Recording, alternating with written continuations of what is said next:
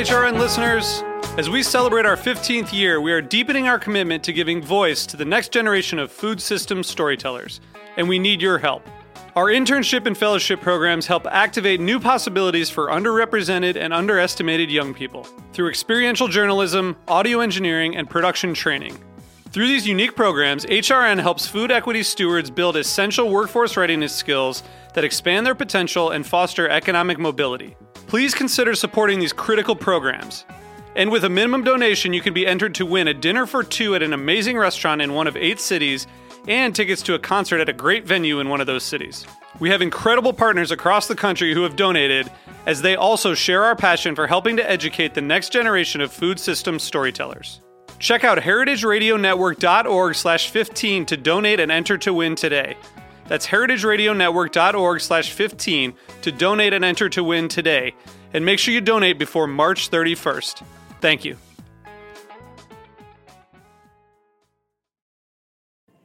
Heritage Radio Network on Tour is made possible by the support of the Julia Child Foundation. Much of what we've heard involves finding ways to tell stories, uh, whether they're marketing ways or they're legal ways or they are even uh, ways through flavor, in fact. Um, how do we understand um, this food world we're in? How do consumers find a way to educate themselves but also express their power? And what role do different actors and stakeholders in the food system have, um, and, and what kind of keeps it all together? And we couldn't think of having a conversation about consumers um, and, in fact, how we cultivate consumers into citizens without talking about media. And we heard today that food media, uh, well, food images, let's say, are res- the responsible for, was it 70% of all images? It, uh, I think it's actually higher on social media. Um, and, but most of those images are probably not of low paid workers, and they're certainly not of um, chickens not in pastures necessarily. They are of muffins, and they are of deep fried hamburgers, and all sorts of things like that. And We've heard also about how one way to force change is to disrupt something, uh, whether it's for economic reasons or it's for, uh, we even heard um, the vice chair of PepsiCo say we need to disrupt the food system, which is interesting, and we can um, have different opinions about how to go about that. Certainly, media has been one of those industries that has been disrupted. Um, food media, maybe less so except that the people I'm sitting on this stage with are represent a different kind of food media in a world where we're obsessed with recipes, and even at the Beard Foundation, uh, it's one thing for us to talk about the value of trash fish um, as part of an ecological approach to sustainable seafood. It's another thing for us to publish a recipe for a trash fish croquette. And by another thing, I mean someone will then click on it, which is really ultimately what we want the world to do, one place to start. So, I'm really excited to moderate this conversation. I hope to be doing absolutely um, no more talking um, with three women, which I don't think is inconsequential in this conversation, uh, who are disrupting our understanding of food media. To my left is Kate Cox, who is the editor of something called The New Food Economy. It's a nonprofit newsroom, which I think is a really great way to describe it, that does take serious investigative journalistic uh, ethos and ethics and applies them to stories that aren't often told in food, certainly not on food pages. To my right is Helen Rosner, who uh, brought to Eater, which was sort of the definition of the snippy, um, soundbite um, digital platform, and brought intense in-depth feature writing, for which she's won a James Beard Award, now a free agent, so to speak, but it certainly changed that medium. And Tamar Haspel, who has uh, also, with a James Beard Award to show for it, um, as we heard earlier, disrupted traditional media, let's say, or the traditional media's approach to food by reporting on some really intense and important stories. And so, first of all, thank you all for, for, for doing what you do, because uh, without it, um, we might not even be able to have this conversation. So, I want to start uh, by talking about this uh, transformation and what I imagine provokes attention between food stories where we might want to go to forget everything, and the sort of food reporting that you're doing where you are, in fact, uh, reminding us how important and how deep the subject of food goes. Maybe, Kate, I'd like to start with you, if I may. You may. So, what do you think about that? How, how, how and why? Why now? Um, oh, that's a good question. So I should say that I often um, kind of tangle with the, with the words food media, food writing, food journalism, because even though that was a thing for a long time, to me, what we're doing is telling the most interesting stories right now. So it happens that a lot of those play out on the plate. There's stories about power, there's stories about money, there's stories about injustice, and those are my favorite kind of stories to tell because I'm just a journalist. I'm not um, I'm not a change maker necessarily or a disruptor. So, what I look for is the best narrative. And this, um, of all the reporting I've done in my professional life, is where the best narratives are. Um, but I, I would say every spring I get called to go to Columbia University and talk to the food journalism uh, track there, which is now a thing. And, um, and I always get the same question right away from a student who will say, But you guys don't write about food at all, which is pretty true. We don't write about food as a product uh, because they, they, don't need the new food economy for that. The world does not need the new food economy to talk about, you know, the sensual aspects of mozzarella. There are plenty of other places that are doing that. Um, but what we do do is tell really interesting stories about people, um, mostly. And that's because really good food stories, or the best food stories, are not about food at all. They're about the people who make it, they're about the systems that are in play, and the levers of power, and the mechanisms that control the system. Mm-hmm. So for me, it's the most gratifying kind of reporting. Um, and but it's it's it is it about food? Pretty rarely. And in fact we haven't i will often get ornery in the newsroom and say like ah we don't have any food on the website guys. We need some food here. It's too you know too whatever systemic. So it's a pleasure when we get to actually write a little bit about food and product Okay, and Helen, you've sort of gone the other way, if I may. Food, well, or food snark, let's say, was the Eater uh, stock and trade. Uh, and you brought something behind that. And I'm curious about the reception of that and also uh, from the process of producing it, um, the depth that might have given to you in, in understanding the subject of food. Yeah, I mean, I think that, um, you know, the, the stories that I worked on at, at Eater, the features department, which um, features is one of those sort of vague words that means nothing and everything. and we, we basically um, defined it as stories that took a little bit more effort than just sort of a day of research or, a day of reporting, things that really kind of involved getting into the meat of something and also a certain analytical component. And we're all familiar with that, right? That's, that's sort of the stock and trade of, of extraordinary publications like The New Yorker and The Atlantic. Um, and it also shows up for sure in food media. Bon Appetit has an incredible feature well, Saveur has an incredible feature well.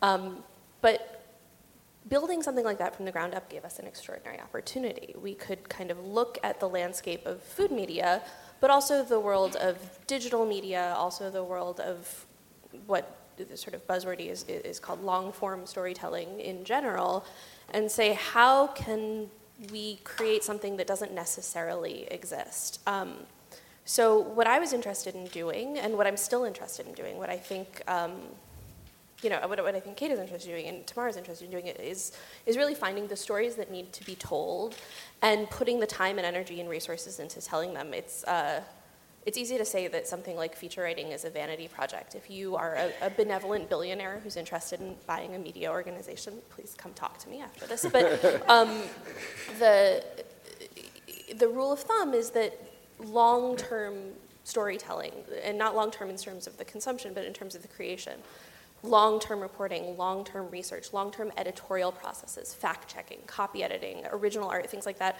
are not necessarily worth it. They don't necessarily pay off in terms of clicks or in terms of advertiser interest. And what we found, and what I had hoped to be the case and was thrilled to find out to be true, was that that is absolutely a lie. It turns out that this kind of serious, rigorous, hard hitting reporting, and I don't know if it's regardless of the topic, but certainly it's the case in the food world, rewarded us 10, 20, 30, 50 times more than we were expecting it to in terms of things like hard numbers, in terms of the numbers of readers who are coming the kinds the readers who are not just coming but staying, staying to read other things, coming back week after week after week to read these stories, and also in terms of things like advertiser interest and beard awards and other sort of signifiers of prestige, where we don't use prestige as a as a hollow term. We use it to say like this is the stuff that we are putting a lot of effort into because it's important. Important doesn't necessarily mean serious. Some of the stories were funny, some of the stories were fluffy, but they were serious. They were real. Um, and I think that food enables that. I think that the, the, the, lens of food, this idea that we're all so familiar with, that you can tell the story of the entire world by picking the right type of food, the right moment in its life cycle to film it through, like that's very much the case. And it, it lends humanity and immediacy and gravity and personality to virtually any story that you want to tell. Fascinating. Uh, my, I have a quick follow up question for that, which is Are you telling that story to people looking for a recipe or a new place to eat, or are people looking for that, um, that depth coming to the food section now to find that story? That's a great question. I love that question. Um, I have a real answer and a, a glib answer. Okay. The real answer is no, I think the person who's looking for a muffin recipe is not looking for 500 words on wheat production and how it relates to muffins. Or, sorry, 5,000 words. 500 words, that's fine, anybody can skim through that. But, like, uh, but, you know, there is probably an incredible 5,000 word story to be written about muffins. But if you want to make breakfast, that's not what you're interested right. in. The glib answer is those are the same person. I think that we all contain multitudes. I want to make muffins for breakfast, and then I'm thinking about muffins all day, and I want to know more about it at 3 or 4 in the afternoon. And the beauty of media, durational media that exists in the world, is you can read it at any time. Just because I publish it at 9 a.m. on Wednesday doesn't mean you have to read it at 9 a.m. on Wednesday. It will be there for you when you want to read 5,000 words about muffins. And my job is to make sure that when you want that, it has already been provided. Tamar, you actually now work for a news organization owned by a benevolent billionaire of sorts. So uh, well, jealous. I'm freelance. Yeah, so. okay, you're freelance. Don't be jealous. There's no paycheck. no, benevolence only goes so far in these matters. Um, but uh, let talk a little bit to me about your audience for stories, because you do come, you don't come at it from the recipe section, let's say. I, uh, and I think it's a testament to the different varieties of media yeah. that are out there that my experience is completely different from Helen's that I think you can do all kinds of stories about what I think are hard hitting, important issues that absolutely nobody will read. And, you know, tackle the farm bill. I mean, and no amount of stories, I think, is, is going to engage people. And for me, the problem, and this is why Helen has 30 billion Twitter followers and I have 17 because she no no able, i have 17 i've seen you 21. you're a step ahead she is able the reason that she can sit here and say that oh yeah you can do a story about anything and, and it's hard hitting and people will come and click is that she has found this formula that makes it work. It's eluded me for the most part. I can help. And, i mean i'm freelance now. I'm, I'm yours. And why do you think? Well, oh God, it must be me. And, but no, seriously, that, that, uh, the, okay, I want to go back to what yeah. you said about disruption. And before, before I was a disruptor, I was a disruptee. And I got to tell you, if there's going to be disruption, it's way better to be a disruptor mm-hmm. because mm-hmm being a disruptee, you know, I wrote for, for Condé Nast and, and, and Time Warner back in the day when they all had to get monthly magazines out and they all paid two or three dollars a word and you could make a living doing it. And you can't do that anymore, or it's, it's very difficult. And so things are different. And in some ways, my disruption is very traditional. I mean, my showcase is a column in a traditional uh, newspaper, a newspaper that I think does a very good job. But, but I am grateful to do that because the, my editors don't even tell me what my traffic is because that's not what they want me to focus on. They want me to focus on the work that I do. And fortunately, there is a place in the world for media that um, that looks hard at stories that might not have that broad audience, but is still important to do. And does the fact that Washington Post and a few other marquee news outlets are now the first line of defense of what we might call democracy. large D democracy, yes. Does, uh, does that put food in a different place because it has to?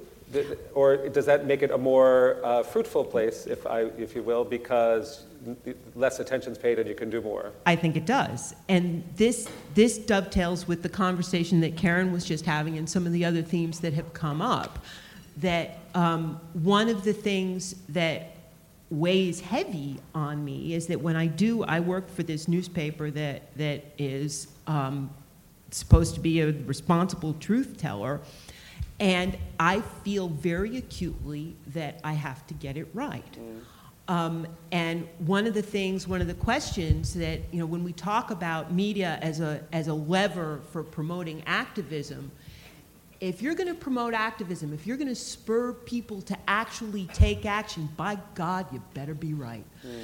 And, and, you know, this morning we did an exercise about how difficult it is for us to change our minds and how we all, us journalists included, make decisions based on our affiliations and our guts and our values. And you know what keeps me up at night is okay, I, I can see all your biases, but mine is completely inaccessible to me. So it, it makes me circumspect um, about my any role I would have to try and and and get people to go out in the world and take action? So, one of the pieces of data that came from our research, and I don't think we've said this, but the full summary of our consumer work uh, is available on jamesbeard.org for those of you who want to find some of the more uh, details of the data, was that the, the, whether or not respondents identified as Republican or Democrat didn't seem to impact the answers, the changes they were making, or the reasons they were making those changes. So, we felt there might be some real power in that um, in a time when politics and even money to support causes and activism are going in other areas. Uh, thank you for the work that Washington Post does. And I'm wondering um, if the politics of food, uh, sitting in this moment when I think food writing has never been more, has never been richer, never been more flesh full of, of ideas and impact and, and influence, whether um, the politics that you want to play come into the reporting, or whether um, you're trying to redirect a story actively for an audience that you know is listening. That, Kate, can you? Who are you writing for, and what are you trying to get across? Oh, that's easy. Okay. Well, I'll just put that in a right. little in a capsule. Um, no, I'm. We're still figuring out who we're writing for. You know, we, I, I think we we started this project three years ago thinking that only the industry might be, the food industry might be interested in what we were writing.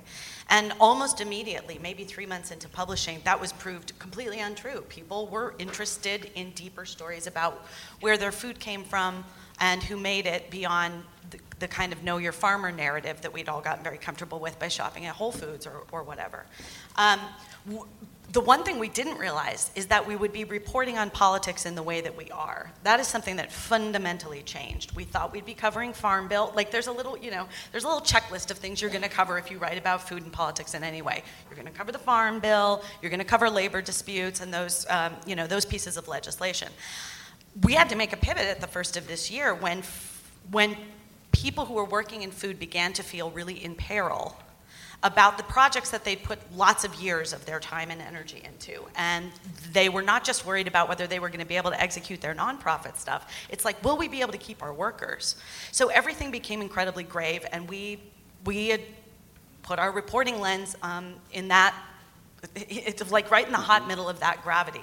And we've continued to do that because that's where the stories are coming from we're still learning about our readers, um, and, and it's a challenge. I'm not going to lie. It's a daily editorial challenge every day when we make a decision about what to run, especially as we're more news driven. I think what we're mostly looking for is where's the humanity? Where are the people? What does this look like on the ground? Um, you know, beyond, uh, uh, you know, and I love writing about policy, right? And talk about one reader, like my mother. I can actually see her in our analytics, like wa- waving from Denver. Hi, I'm reading your farm bill story. But like, uh, I love, I love to talk about that. But the only way to deliver that information to a reader is to say this affects a human being, and it actually maybe affects you, human being. Um, I'll give you a really good example of recent coverage. So we covered the GIPSA uh, the pullout of, of, of the GIPSA legislation last week. It's not really important if you ex- don't know necessarily what GIPSA is, but we had to make a decision that day about how much of an explainer to do at the top of that piece, right? Which is like a hundred years old worth of policy that we have. I'm like, just you know, get three inches, guys, get it into three inches, um, just enough, not too much, enough to go in and know what what we're covering. And then when we headlined it, we had to make another decision, which is that this happens to be a piece of policy that no one will notice on their plate. But if they care at all about who makes their food and where it's produced and the quality of those things, quality of life, quality of land, it matters like a whole bunch. And it was going to deeply affect the lives of contract farmers who cared about this legislation for a decade. Okay, you don't have to care about that if you just like to eat chicken. It's totally fine. Um, but that's a, those are the decisions that we make in the newsroom, and they are not easy. Mm-hmm. And we often get it wrong, and we often you know face our own biases. Mm-hmm. And I think just to just to answer your mm-hmm. your point, which is so valid.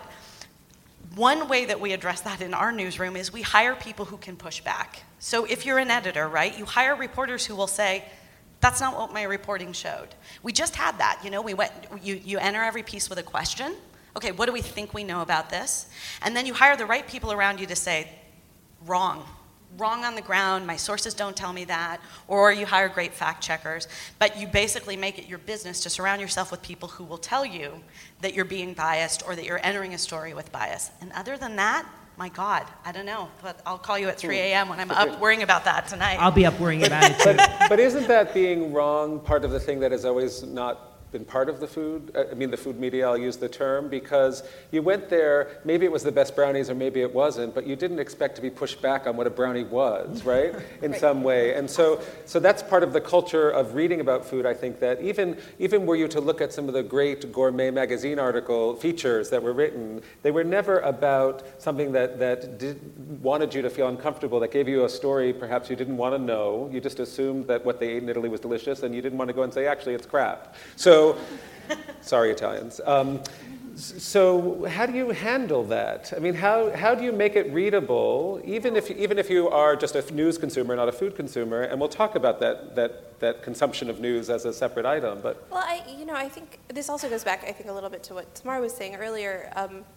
I don't know. I, I disagree that there is value to reporting a story that nobody reads, not because there isn't value in the reporting, but because if somebody doesn't read it, it doesn't matter.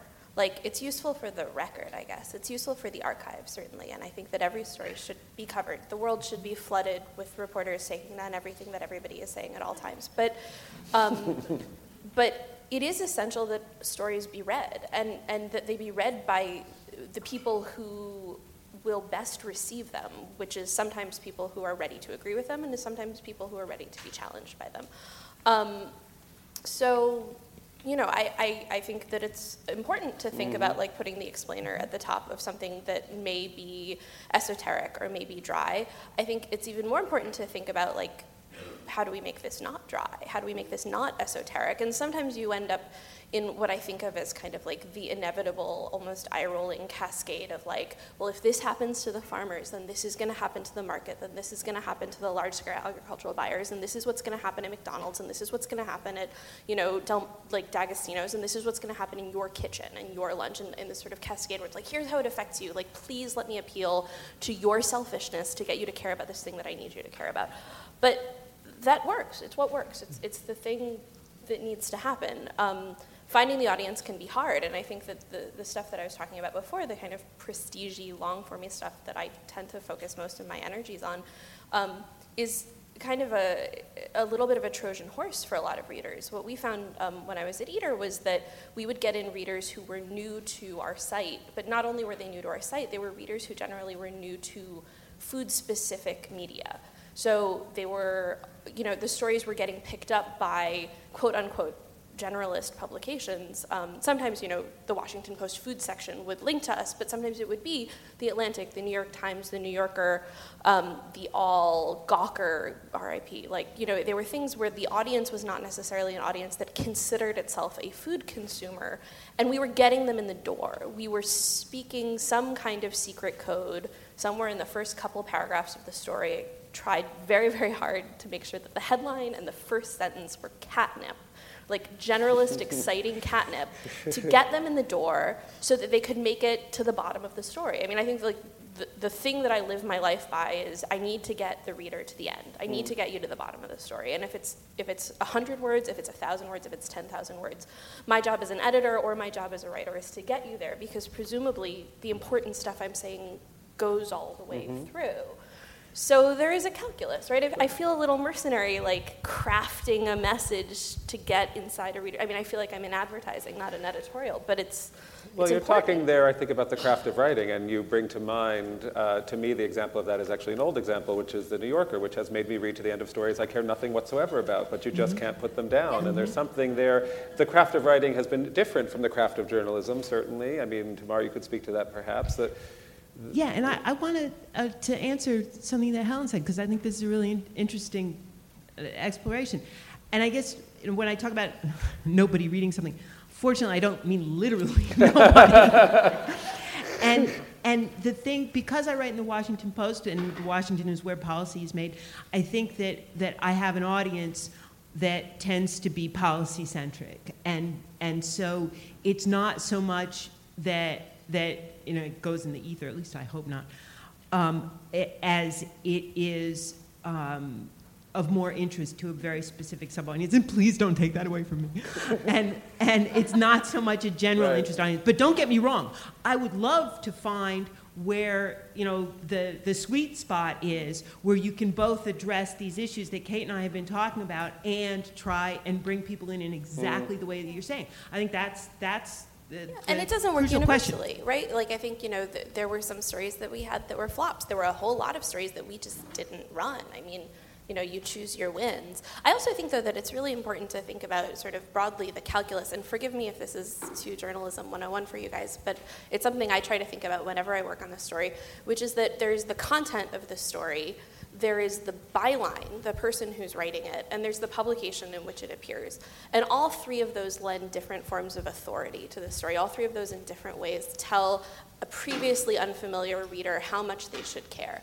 So when you're writing in the Washington Post, you're writing in the Washington frickin' Post. Like when it's me. And it's you and, and it's you and it, that that you know catapults it into upper echelons. But like like you know, my dog could write a story in the Washington Post and people would read it because the Washington Said Post it, right. has set up uh, well, no, and, and, this is important. I mean, the, step two is you, but like step one is if it is in the pages of the Washington Post, it matters. If it's in the pages of the New York Times, it matters. There's there's a very small list of publications where whatever makes it onto those pages matters by virtue of the fact that it has made it there. And this is us putting our trust into those mm-hmm. gatekeepers, putting our trust into the editors, into the the business side, the owners, the, this sort of brain trust of people who decide what makes it in. Then the second level is the byline, right? So someone like Tamar, who is universally respected and is considered an expert on the things that she covers, can write in the Washington Post. She can also write for Eater. She could also write for like, you know, coolfoodstuff.blogspot. Like net.libya. I mean, it, like, and people would still care because it's Tamar. Sure, probably. I mean, it's blood money, but yeah. But the, um, okay. Um, you know, so so. But I want to I want to pick levels. up on this concept because one of the disruptions has been this sort of um, the ability for everything to look like news. And I'll, I'll use the fake news world, but a word phrase, but I'm going to use a different example. And Helen and I participated in a summit last week on the future of fine dining with some uh, esteemed chefs and restaurateurs from around the world, primarily Europe. And one of the th- comments that was made was that if someone takes a photograph of a hot dog and puts it on Instagram, or someone takes a photograph of some complicated dish in a three star restaurant that took 45 people to make and 17 farmers and however many hours and puts on Instagram, on Instagram they're the same. The, their value is the same. I ate them, I participated. In fact, more people, the value might be higher for the hamburgers, more recognize it and more have a, you know, can relate to it, and they more are going to forward that. In news, we have this environment right now where a lot of things look like they came from places I've never heard of. Those, those, those marquee names, that sort of uh, credibility granting institution um, impact doesn't hold. We've seen it in all other sectors. How, how do we negotiate that in food and food media? How do we, how do we why does all the work that you put into the new food economy that comes up looking like some, a story I made up or some of the facts that are on our cards, um, how do you negotiate this new environment of taking information from people who are clicking only on the things that interest them anyway or that conform to their worldview. What do we do with that? And I'm not asking because there's an answer. I'm just wondering. It's really hard. Yeah. And you know, you can, especially on some of the controversial topics, you go out there and you can see all kinds of of stuff that passes for news. Um, and I and I think the only answer that I found is to be super, super careful. And, you know, the first thing I do is to find the smartest person who doesn't agree with me and listen. Um, and I, I want to make sure that I don't open myself up to charges of bias, although it hasn't helped me. Google me, you'll find out I'm a covert Monsanto operative. But, but this is the environment that we're working in.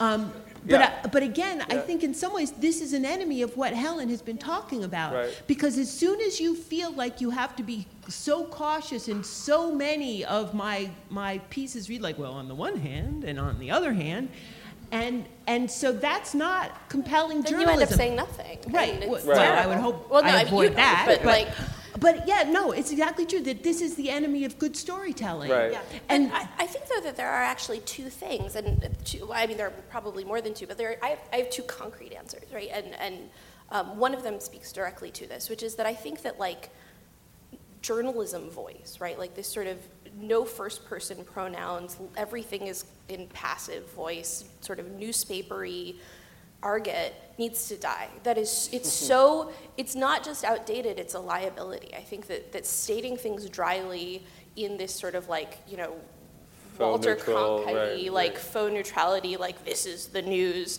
voice that newspapers have used is is it's it's a relic, it's a dinosaur, and it's a liability increasingly because it is so easily, um, you know, spoofed and so easily cast off. So you know, saying I'm writing this story, and it, it starts to sort of shove you a little bit into the realm of opinion, and we can go off on a whole tangent about how I believe there is no such thing as bias-free journalism. But like, you know, if Tamar is speaking to the smartest person on the opposition, I think it's useful for her, for her in her own voice, to provide context for the decision to do that. To say like, listen, here's my methodology. I went out in search of a question. It's something that's been happening in men's magazines and women's magazines and also general magazines, but specifically in these sort of gendered magazine constructions for some reason for decades and decades. This idea of a columnist who says, I have a question, I'm going to go out and do this. This was parodied by Carrie Bradshaw, right? but it turns out that this is actually a solution, right? This is, a solu- this is an insulation against these accusations of fakery, and it's, ins- it's an insulation against actual fakery because you are showing your work. That's effectively what that is. It says, I am a human being, I'm fallible, I have a series of choices that I'm making, and I'm showing my work right here within the story instead of presenting the story, which is a tight 300 words, and then also here is like a giant notebook full of mm. all of my citations. And I would, I would love to say something about that. So I regularly, when, when writers call or, or, or pitch me, um, the ones that I will talk to, because they didn't pitch the brownie that will change the world, um, and the cool dude who made it, when they, um, bias, you just saw it. Here it is. Um, I- often I will have writers say to me, like, we don't really get you. Like, you, th- it's funny, but it's newsy. Like, what do you do? Like, they want direction, right? So I think one thing you do is be extremely frank about what you are and are not. The new food economy is not Reuters. What do we do? We report the news in voice. And I think it's hard, you know, I've had, I've mm-hmm. had, and that may be disruptive to some degree, although I don't really know why. Often we do it just for ourselves, right? Like, uh, I'll I'll get to the top of a paragraph on, that I'm about to embark on that involves dense policy, and I'll say, like, here's the deal with this. Because that's exactly how I would explain it to you in person, and that's how I'm explaining it to myself. And I don't see any problem with seeing the presence of the reporter in the story. In fact, often a reporter will call and say, I reported this, and I reported that, and I talked to this person, I talked to that, and I don't really know. And I always say, that's the story. We don't really know. It's really hard to make these decisions. You know, it's confusing. It's a conflicted marketplace, like all those jargony terms. But it really is. I want to see the presence of the reporter in the story, unless we have the paradigm from our publication that that's not what we do. But- we don't have that. I, well, But, I would like to note know. that that is a major change in journalism, and that, that's a disruption of sorts. It's a massive Yeah, disruption. right. It's a huge. I- And I'm not saying I'm against it, but, but journalism 101 used to be you never use the, the word I. So, right. And, and we're not talking, I'm sorry. We're Yeah. not talking first person like, oh, I have went- feelings about, you know, like let's talk about, you know, all my feelings. It's more like, hey, I'm a person who gen- who reported this story and is sharing with you the experience of trying to understand it. And that's often why we write explainers at the top of our pieces. It's partially so the reporter can make absolutely sure they get the issue. Um, and I, I just think we need to be honest about, hey, like we're all in this system together, whether we're covering it, we're all eating in it. So let's let's acknowledge that. Maybe that's And it has the partly bonus of we're in a being, of being readable, right? We were talking about how do you get the reader in the door. If I'm having a conversation with you, you're immediately much more engaged. I mean, it's all of this psychological gamesmanship, which is what all, you know, sort of competitive journalism ultimately boils down to. So in the la- 49 seconds we have left, um, I want to just touch on this idea that media is a consumable. I mean, obviously, it's been part of what you've talked about, and there are audiences and consumers, and there are economic transactions that have to take place in order for it to exist in some way. And perhaps think about what we've learned about consumers in general and how that might apply to the consumption of media, if you will. Just two thoughts about, yeah. I have two, Yeah. I guess, and they're they're general in, in nature. But for us, it's defy everything everyone ever told you about how to do your job. Mm. And by that I mean assume the reader wants enough context that they will read 2,000 words. Don't give them a crossword puzzle when you can give them an explainer. You know, no. We have we have an executive editor who doesn't write for us too much, but he writes commentary, which we call commentary. Pat Clinton, and he said to me very early when we first started. They're not going to tell you what you want. You're going to tell them what they want. And trust that if the story is good and the reporting is good, they're going to stay with you. That maybe is a disruption, but that, mm-hmm. that's it. That's how, that's how we do it. Other thoughts on consumption of media? Just two seconds left. Yeah, I, along the same lines, I think that you know my job is to bring people in who have this small interest. Maybe it's you know maybe not just the muffin, but something right beyond the muffin, and try and and broaden that reader's horizons just a little bit. Try and leverage that piece of interest into something um, that that's that's that's bigger. Yeah, I think I think the goal of the goal of media, the function of media is to tell people what they should be caring about. And whether they should be caring about it because it is imminent disastrous policy, or they should be caring about it because it's long term disastrous policy, or they should care about it because it's cool, or it's delicious, or it's interesting, or it's moving things forward, or it's changing the representational landscape. Whatever it happens to be, it is the job of media to confidently tell people this is what you care about, and here is why you should care. And I think if we trust media to have that position of authority, and if we as the creators of media trust ourselves to have that authority, it can, it can be an uncomfortable thing to carry. It's, it, it feels weird to tell people how to feel. Um, that's, that's the way that the system operates well. You have to, you have to, to face things with strength and just be confident saying, this is the muffin you're going to have for breakfast, this is the policy you should be protesting against, and say them with equal forcefulness. Well, I, for one, am grateful that such thoughtful women are thinking about these things for us and makes me comfortable. Thank you very much.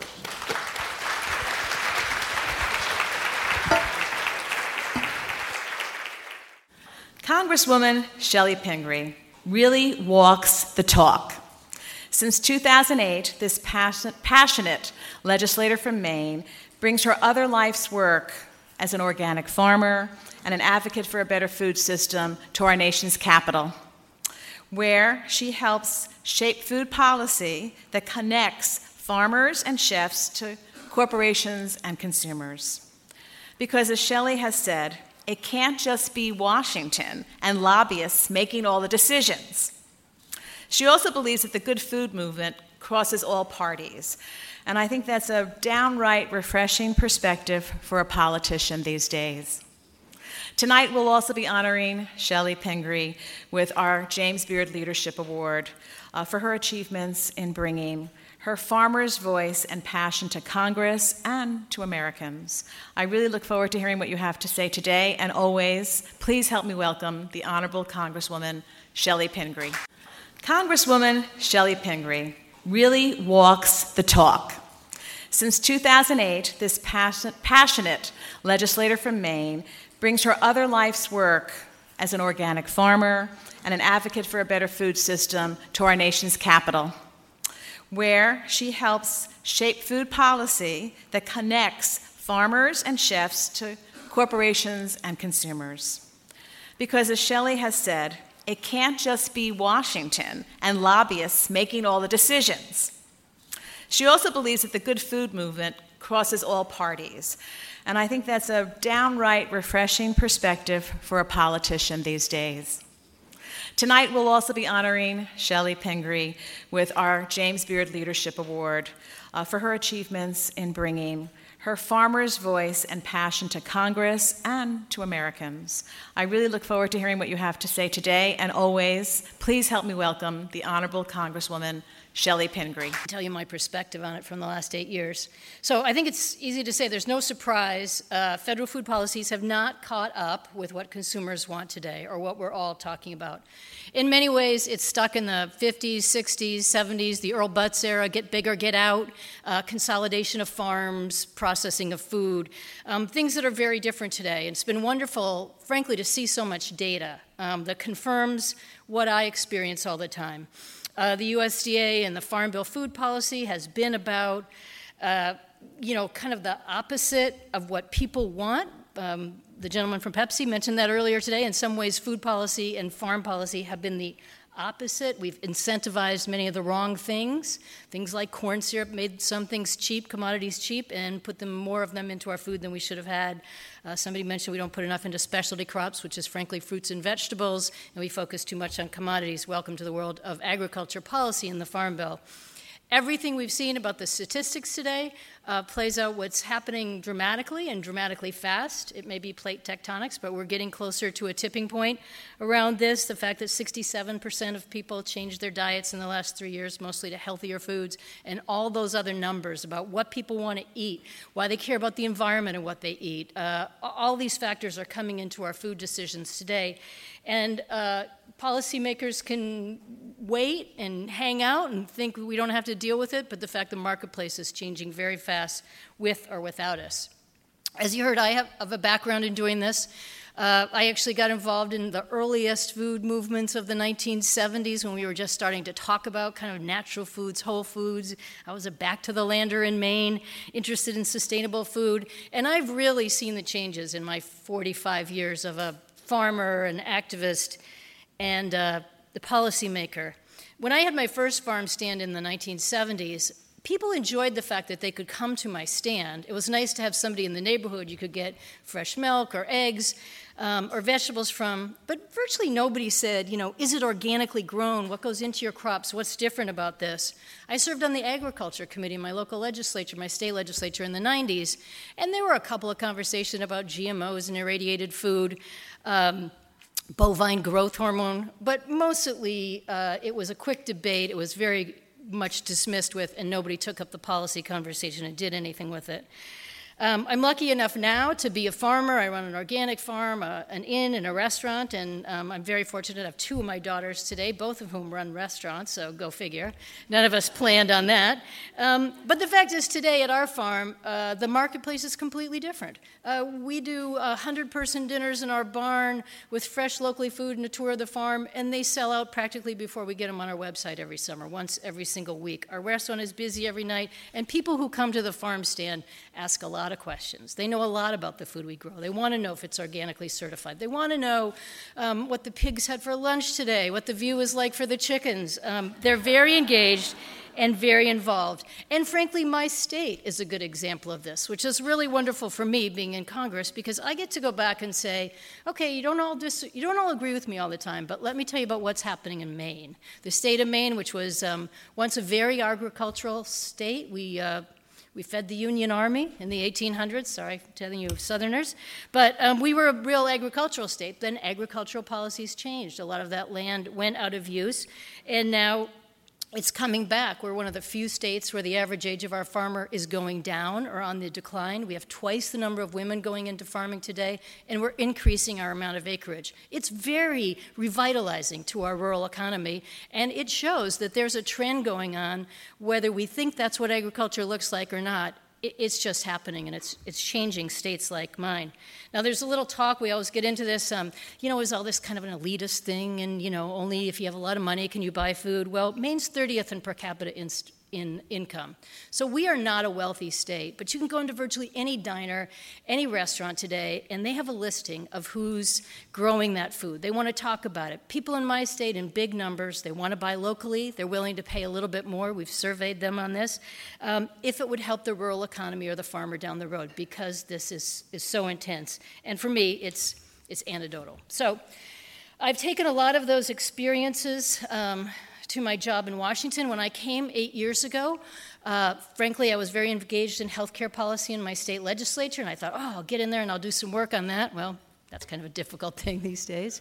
But, but it, it, worked out well because I found out there was a long line of members of Congress who were experts in healthcare policy and prescription drugs and wanted to do something about that. But almost nobody wanted to be on the Agriculture Committee. It was people who represented a commodity, a region of the country.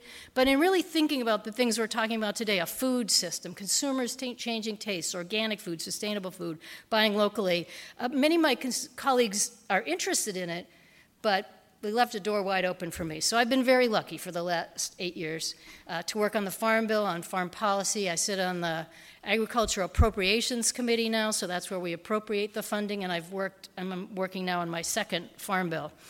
On the first Farm Bill, we wrote a, uh, our own bill. It was called the Food, Farms, and Jobs Act because everything is about a job.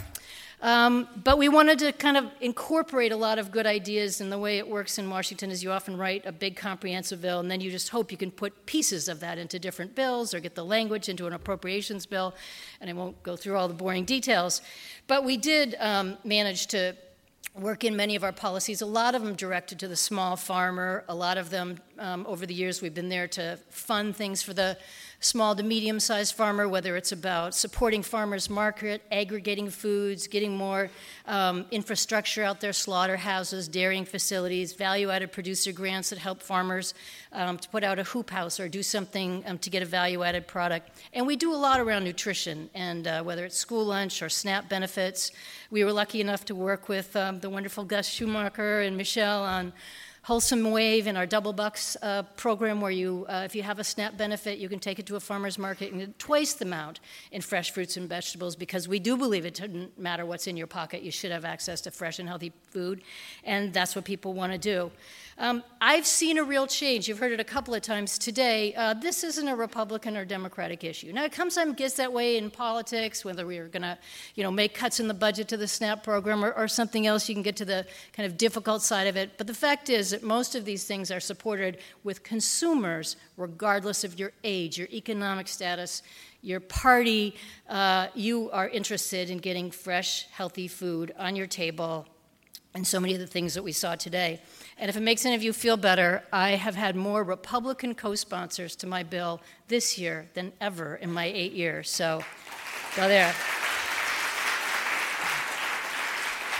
My little political aside is it's, it's one of two things, probably both. One, I think, is um, that there's so many difficulties going on in the administration today that a lot of my Republican colleagues are more collegial about working with Congress. Uh, you don't see it all the time, but it's sort of like, well, let's work together, even if we can't work with um, the challenges that are going on with the president and the administration. But probably more importantly, is whether you're from Nebraska or Iowa or California, you are hearing from constituents, you're hearing from local businesses, you're hearing from farmers who are saying, you know, I'm getting into a new market and I'm getting paid more, or this is what I want to have in my kids' school lunch program, or this is what I want to see in my local school uh, supermarket. And so my colleagues on both sides of the aisle are hearing that and they're saying, hey, I should get in on this. So I'll tell you about a couple of the bills we're working on now. Um, one of them is uh, the Organic Agriculture Research Act. Now, everything doesn't have to be organic, but one of the things we've uh, surveyed over the last few years on agriculture appropriations is how much the USDA spends on organic research. Um, took a couple of years to get all those numbers, but um, in their last analysis, about one about one tenth of one percent of all USDA dollars go into organic research. Now, today it's about 13 percent of the market and growing. We don't have enough commodities to fill the demand, so of course we're outraged by that and saying, you know, if the USDA is there to give farmers a better opportunity to get into the good markets, the better prices, um, if it's to get consumers the products that they need, we should do that. So our bill more than doubles that that research and basically says that's what we're here for. You shouldn't tell a farmer who wants to transition into organic farming, and many of them do, uh, just go do it like they did in the 1800s. You know, we've got a lot of new techniques. We should be researching seed varieties and so many of the things people were talking about today. Um, so that's one of our bills. We also have another um, Local Farms Act, which, uh, again, it sort of highlights this area of growth Local Foods is about $8.7 billion in sales, so it's a growing market, whether it's um, at your local grocery store or at a local restaurant. Um, and we've done a few things in this one. Um, a lot of it has to do with helping people to make an organic transition, dealing with food safety standards, more of the infrastructure projects we talked about before as we get a growing number of farms. We don't have the infrastructure we used to have down the road, whether it's processing facilities or helping the small farmer put everything to a, uh, you know, in combination with a bigger farmer so they can sell it to an institution or a school. Um, and we also have more consumer things in this one, too, as we did before, helping low income people and veterans to get um, CSA shares, a growing way that people um, work with their local farms, a prescription pilot program, which is also another wonderful idea from Wholesome Wave and others, and, and thinking about food being medicine and can your doctor write you a prescription um, because food will help make you healthier, not just medications. Giving schools more flexibility to purchase locally. We've learned so much and worked so much with schools, schools that have school gardens, schools that have uh, buy more local produce, you can see the difference in kids when they think the carrot that they just pulled out of the garden is actually the one on their plate in the school lunch, uh, making those connections, visiting with a local farm. If we really want to change childhood obesity and, and develop better health, health habits, we have to start when kids are young. Another bill of ours is the Food Recovery Act, and we've heard a little bit about food waste today, so I won't get into all the details in my short time, but um, we waste a lot of the food in this country, almost 50% of it. We've got a lot of people going hungry, and there's a lot we could be doing to reduce that. So we have a very comprehensive piece of legislation. Um, everything from making food, food date labels consistent. Uh, how many of you have taken something out of the cupboard and said, you know, it says November 15th. Does that mean I'm going to die on the 16th if I eat it? or it's still good, but maybe not so great. So, um, uh, and we find people they debate this in their homes, so sometimes we call this domestic harmony bill. You know, you'll get along better. Uh, but basically, it's uh, widely supported by food processors. They want to they want to make sure that there's some uh, uh, normalcy to this too, and it's just two simple labels: one that lets you know when it's going to be best to eat it, and one that it's actually not safe. Getting rid of some of the barriers of food donation, making it easier for whether it's farmers or retailers to donate, and a lot more investment in large-scale composting and uh, anaerobic digestion, waste to energy, so that when we get to that s- stage of the food chain, we're making sure things are well disposed of. Um, so let me just talk about a few other things uh, before I close here. We're, as I said, working on the next farm bill. It's always a mystery in Washington. Will we write it in December or we write it two years from now? You never quite know, but um, they're, they're very actively, we're all very actively working on that. And when people ask me, how should I get involved? Uh, what should I do? I mean, one thing to do, uh, not every member of Congress is working on the Farm Bill, but every member of Congress um, will take some votes around this, will take amendment votes around this. So, getting to know who represents you, asking them what their food policy is, um, conveying to them what you care about. If you're a chef, it's about what you're hearing in your local restaurant. And um, you heard people say earlier today chefs come with high credibility on the Hill, um, and we need to hear from all of them. If you own a business and you're watching what consumers want and the growth in certain parts of your business, business in your food industry, if you're a farmer, uh, where the markets are and where you're making money. I mean, every member of Congress needs to hear about that. We work on things in the Farm Bill policy. There's also rulemaking. I could have spent the whole conversation around rulemaking. It's a very complicated, sometimes less noticeable side of things, but you heard um, earlier talk about the GIPSA rules. That's um, it's true. It takes more than three paragraphs, although John Oliver did a really wonderful um, humorous uh, 20 minute segment on that. Um, the organic livestock rules. We were just hearing about the chicken lawsuit. If we had written the organic livestock rules and the department wasn't delaying them right now, these things, some of them would be resolved because there would be standards for what that is. Anyway, there's a lot of rulemaking. Um, there's a chance to weigh in on all of that. And it's critically important um, having organic standards that people can count on, not messing with those brands, not having some kind of nebulous natural and some of the other things that get talked about all the time. And while uh, uh, we don't know how this administration will play out when it gets to the Farm Bill. They've already started rolling back some of the regulations, and it's not surprising, perhaps, um, that everything isn't going our way. So I think it takes a careful eye. in the Appropriations Committee, we often write language to support the things that we care about, and sometimes the next year the language comes right back out. But that's another place to kind of watch what we're doing.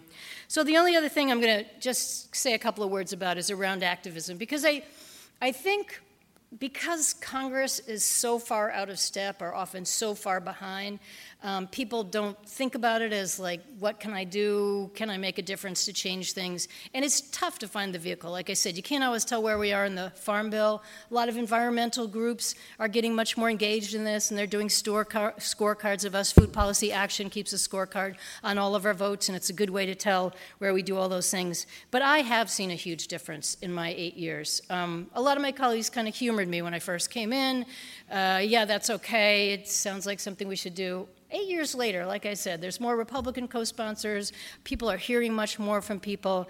Um, and the GMO debate was actually kind of illustrative, and that's been talked over quite a bit today. But just a couple of things that are, that, are, uh, that, that, became clear through that. Um, like you've heard earlier, there's a breakdown in trust of the consumer, whether it's to the companies that they buy from or trying to figure out who tells the truth, as, as this, um, we started out today. Um, and that activism is coming through anyway. And I think it's very frustrating for people who work in science. They think, well, here's the facts. Why doesn't, why doesn't the public agree with that? You know, it's just like that in politics. We think, here's all the facts. Why did they vote for that guy? Um, but, but that's how it goes. And, and sometimes the social media facts, what your friends tell you, um, is more convincing, and, and sometimes they're right. We've had reason not to trust a lot of industry over time, and there's reason people haven't always believed what, what big ag is saying or certain food processors say, are saying, and it's often been to the peril of those companies. And the GMO debate is a little bit like that, where you've had so many. Um, industries that oppose this. That's because my time is up, and I'm going to just finish this up. Um, but the fact is, you know, as uh, Campbell Soup said earlier today, they're just going to go out and label it. And sometimes it's just better to respect the consumer and say, there's a reason people want to know what's in their food. And they're not actually going to be that afraid if they see the label. You know, we see high fat labels and too much cholesterol, and frankly, we go out and buy it anyway. Um, and we can do that with um, descriptions of what's in our food. But some of the biggest fights we've had have been around labeling, whether it was bovine growth hormone in the milk or GMO labels today. And we're not done with that fight, and we don't know uh, where it will end up. But I can tell you, we got more pieces of communication to our office on GMO labeling from the first day I got into office than practically anything, well, then easily than anything else around the food system. And that's true of a lot of my colleagues who were very conflicted about how to vote about it because they heard from a lot of consumers. One of the reasons that is, I think, is not because everybody wakes up in the morning and thinks GMO labeling is their biggest concern or GMOs in their food. Frankly, they're worried about antibiotics in their food and they're worried about the environmental impact of their food. But it was the one thing they knew about. They heard about the legislation, they wanted to get engaged, they wanted to do something about it. In fact, most people think a GMO label is something more significant than an organic standard, which it's just a tiny little piece of an organic standard, which is much more comprehensive.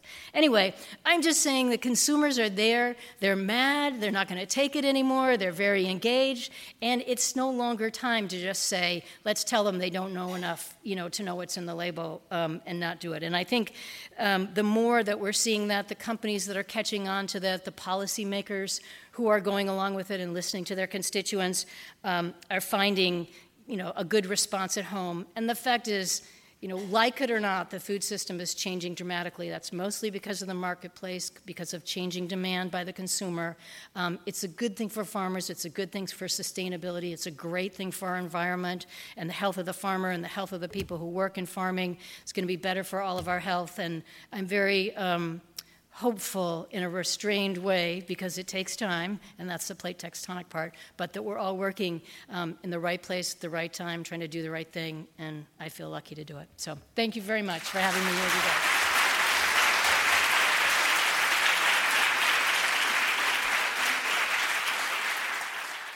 I want to start with something very central to this whole meeting and just ask the question what is natural? And so when you think of natural and what's being called natural and what's being sold as natural and all the things that you have preconceived about natural, do you think of the picture on the left or do you think of the picture on the right? I just happened to be flying from Belgium a couple days ago and I took this picture and I was like, God, that's beautiful.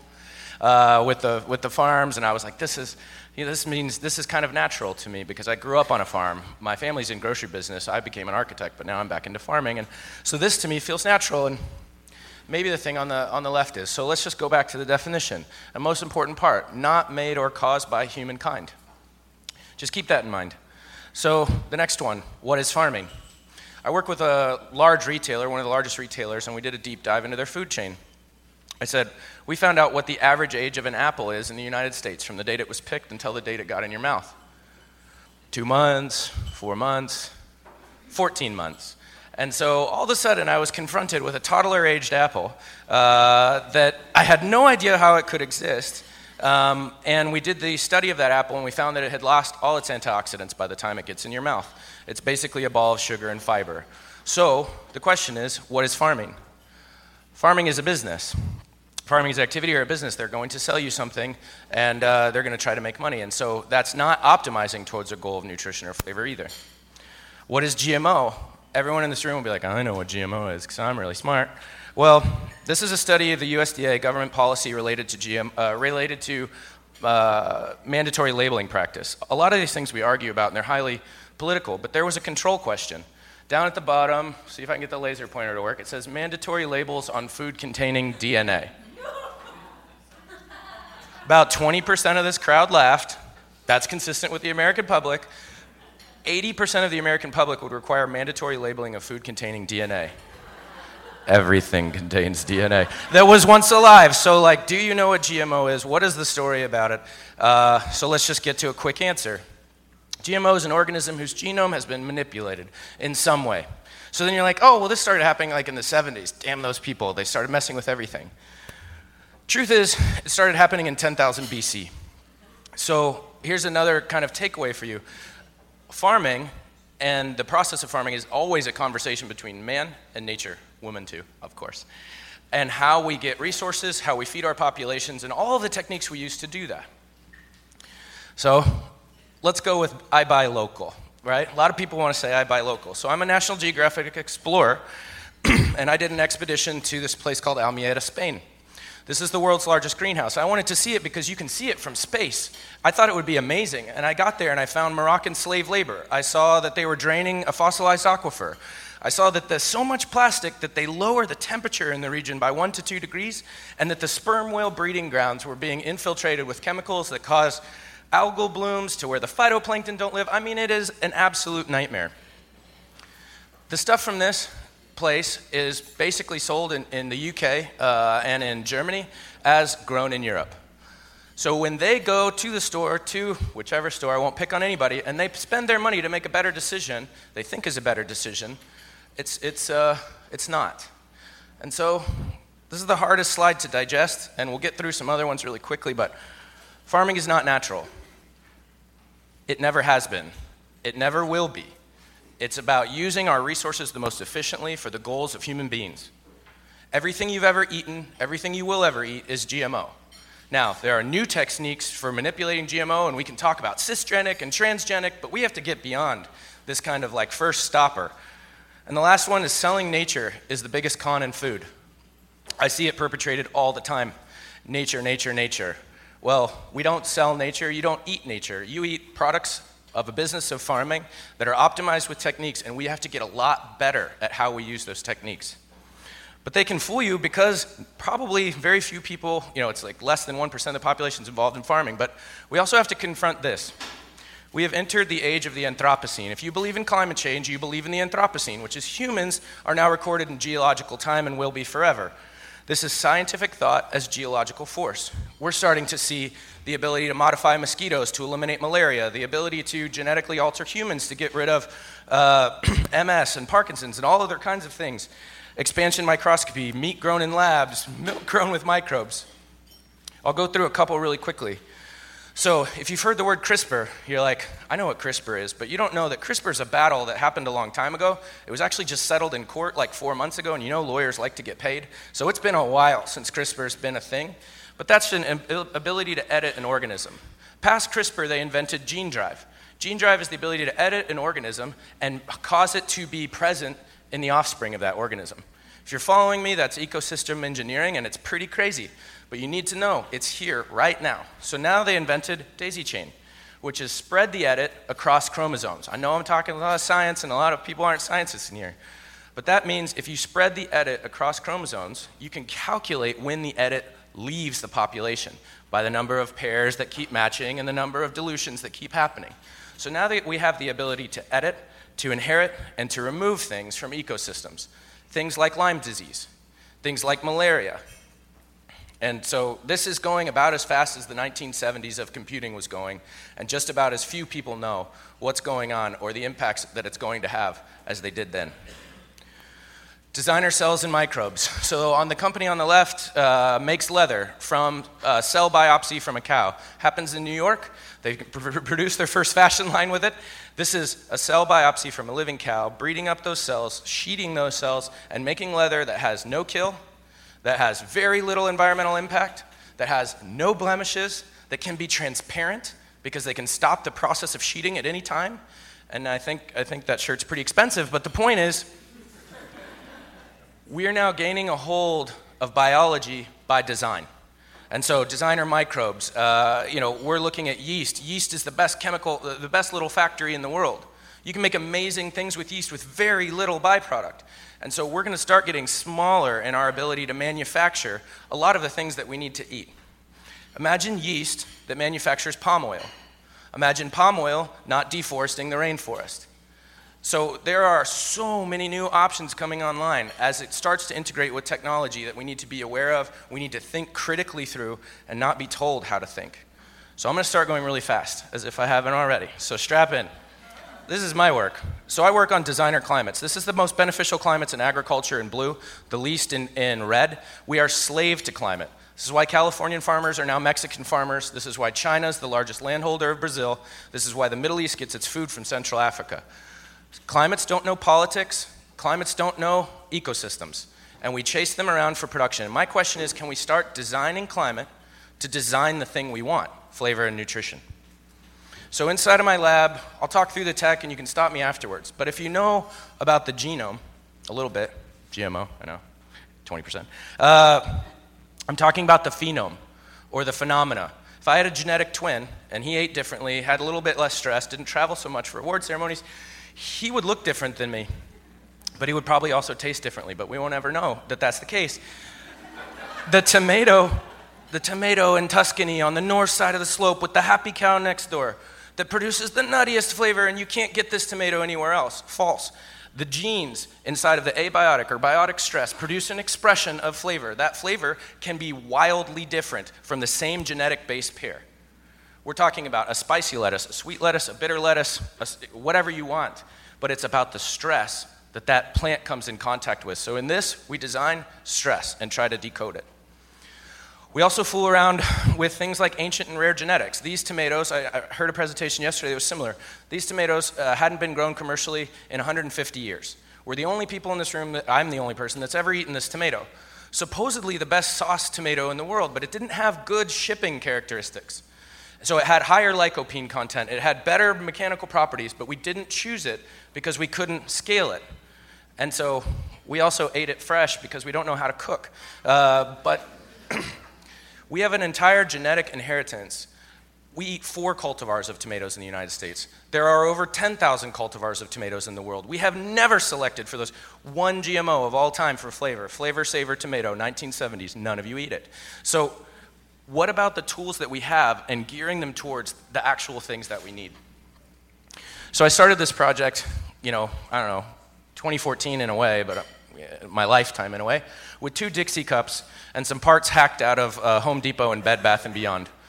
We've progressed that all the way through to now with something we call the personal food computer, which you're going to see a lot about. But that's the rapid speed of development of this technology with a use that's hungry for it, tools that are available, cheap sequencing, cheap data storage, cheap algorithms, free algorithms from Facebook and, and, and those guys. So we're going really, really fast. We at the same time launched a small lab in a closet. I hacked water lines through cable trays. I had to convince them I was building a water powered computer in the media lab. They believed me. So that's that first one. And then by the end of it now, we've launched a whole new lab uh, that you can see here where we've really started to share everything out. We started a project called FermentorBot with uh, Ariel Johnson, who's not here right now, but from my team and used to be R&D with Restaurant Noma. We realized that fermentations are amazing and no one records them, and you can't share them very easily. And like every fifth batch may kill someone. So we were like, huh, maybe if we recorded the data about it, you could send that data to someone else inside of their fermenter, and then you could iteratively develop, develop that cycle to, to develop flavor. We're also building tree sized food computers. This is a new thing, and I'll talk a little bit more specifically about the sponsor and the project in a second. So here's the idea we first record, and that's what I've shown you. Then we digitize. So if you remember this Willy Wonka, where they shot the candy bar, they turned it into particles, and they, and they reconstituted it on the other side. In a world where Pokemon Go, like I was saying yesterday, has more users than Twitter and Tinder combined in a week, is a billion dollar company without selling anything, can we use that kind of power of data to describe our food so specifically that we can literally send information about it rather than sending food all over the place, which causes, of course, a whole bunch of problems from nutrition and off gassing and, and, and so on? That slide was part of me getting a job at MIT. That tells you how crazy they are. So, this is the decode portion. So record, decode, recode. We're in decode. So we throw all kinds of data sets at these plants. We have atmospheric data sets on the left CO2, O2, temperature, humidity, light, nitrogen, phosphorus, all that. We have mineral data sets in the middle. So people say terroir, and I say minerals, oxygen, microbes, bacteria, uh, all the things, carbon. Like, I want to know what it is. And so we, we follow that all the time. You wouldn't even believe how much we've learned in fundamental science just in the last few years about which plants takes what things at what times. We dump and waste so much that the plants can't possibly absorb, and we need this knowledge. The last one is gas chromatography and mass spec. We take the plants, we do the flavor analysis, and we get all of the secondary metabolites. If that looks weird to you, that's flavor. That is flavor quantified. And so we've set that as a target. We also culture and sequence the plants regularly. This is a sequencing from the root zone to the tip of the plant. You'll see in the root zone, lots of stuff. Middle of the plant, not so much stuff. Leaf surface, not much stuff at all. We're trying to figure out which microbes at which time produce which expressions. The important thing is, it's all linked from atmosphere to gas chromatography to biology and so on. We also use new techniques coming out of neuroscience. What you're seeing here is expansion microscopy. It's the first time in the world that we've ever seen a cell work, like physically seen a cell work at this resolution at this cost, which is incredibly cheap. What you're looking at is the meristem of a, of a root. Uh, it's, a, it's a root cell, and the meristem, we don't even know how it works. And now we can use techniques from the brain to start understanding how the plant is thinking. We back all this up with images. Images is, are the future of farming, and people talk about them a lot microsatellites, satellites, drones, and so on. Right now, there's no correlative data that goes back to that image. Got a ton of images, but we can't say that plant has uh, the best flavor characteristics, or, you know, we can't really say much. So we gather images because they're cheap, they are the way of the future, but they have to be correlated against all these other things to make any sense. That amounts to about three and a half million data points per plant per grow. Okay? We call that a recipe. So stay with me here. I know, data and all this stuff, but it's going to get cool. So we take that data and we do machine learning. We have two sets. What did the plant do? What did we do to the plant? And then we use machine learning and AI in between. We actually took a stock trading algorithm from a hedge fund that's managed autonomously in a startup in San Francisco and applied their stock trading algorithm to our data sets. It trades instead of stocks and futures, it trades flavor. And so what you're seeing right here is a representation of it searching the white space for the things that we asked for. Farming will go through all of these iterations in an asynchronistic weather pattern to try to draw a correlation, and their mathematics are agronomic. History based, it was yield, this was the climate, so that must be what plants do. We go the other way around, and we, we derive models and mathematics out of the plants using machine learning. As far as I know, kind of one of the first efforts in this space. So we then take it forward and we have a project called Digital Twin. We have a model, right, a mathematical model, and we start to create a simulation of that model. We can run that plant 10,000 times to say in real time, you know, I'm a generation of farmer. My family was in the settlement of the West, came over as immigrants. My great grandmother was a mail order bride to a Kansas farm. I still go out there every day, and you know what they say when I talk to my friends that are farming? God, I wish I knew what the future was. Like, if I knew what I could change in moments while I could change it, if I had a spectrum of analysis, I would make better decisions. I might even plant different crops. I don't like planting corn. The corn market's in the trash. I would love to plant something else, but I have no idea and I can't take the risk. Farming is all about risk mitigation. So then we go forward with this project. So we have these models and we have these simulations. And then uh, we thought, well, what if we took all the climate data we could get our hands on? Real climate data from the last 30 years, put it through our models, and then saw what it said about where we should grow. So people often see my work and they're like, oh, vertical farming, I've seen this, it's in New York, blah, blah, blah. Let your mind be clear. This is new mathematics applied to existing climate data. This is an EPW weather database for 30 years of climate data. It created this map on the left hand side. So this machine learning model derived that. That's where it said the highest quality cotton would be grown in the world. So that's total BS, right? Because we don't know. The model told us it would do it if it was given these climate characteristics. Then we verified it against FAO climate data for the last 30 years and yield data of cotton. We were 75% correlated day one with some sophomores working on the software behind this. This tells you we can mine the world as a collection of attributes of microclimates, of, of microbiomes, of all these things that we can now see and say, this genetics should be planted in this place because it would produce the best flavor or the best amount of nutrition with the lowest cost of inputs. Fundamentally changes agriculture. Agriculture is get your land, try to change it, make it better for producing the thing that, that you know you can sell. This is a catalog approach. So, a couple projects I'll go through quickly. I work on cotton. Apparently, the best quality cotton comes from Icelandic genetics. Who knew this? So now I build Iceland and India with these crazy guys and with Stella McCartney, and we're doing a project called Grow Your Own Blue Jeans. Uh, so you'll see that come out. We have a project with Ferrero. This is what initiated the hazelnut computer. Hazelnut is in a blight. So we're now studying the tree, not to grow it in a box, but to learn about the tree so that we can project into the field where it should grow, where it would get the right flavor characteristics, and where it would use the least amount of resource. So I got to go super fast. I'm sure I'm way over time, but they never reset the clock, so I don't know. So it's fair on me. We've deployed in refugee camp, uh, refugee camp in Amman uh, through the World Food Program. You'd think the refugees would grow things they want to eat because you aren't a refugee, and I'm not either, and I shouldn't decide what they grow. What did they grow? St. John's wort. Why did they grow it? Because it's a depression alleviant. Why didn't they use Zoloft or Paxil? Because it's not culturally appropriate. And so this guy makes money using this platform to address a local need that addresses mental health. I would never think of that. You in this room would never think of that. This is a platform. It's a platform, and people write programs on it.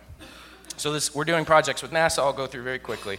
If you haven't seen these things yet, this is a million heads of lettuce every week, 365 days a year. It sells at a three times premium and it's branded Toshiba.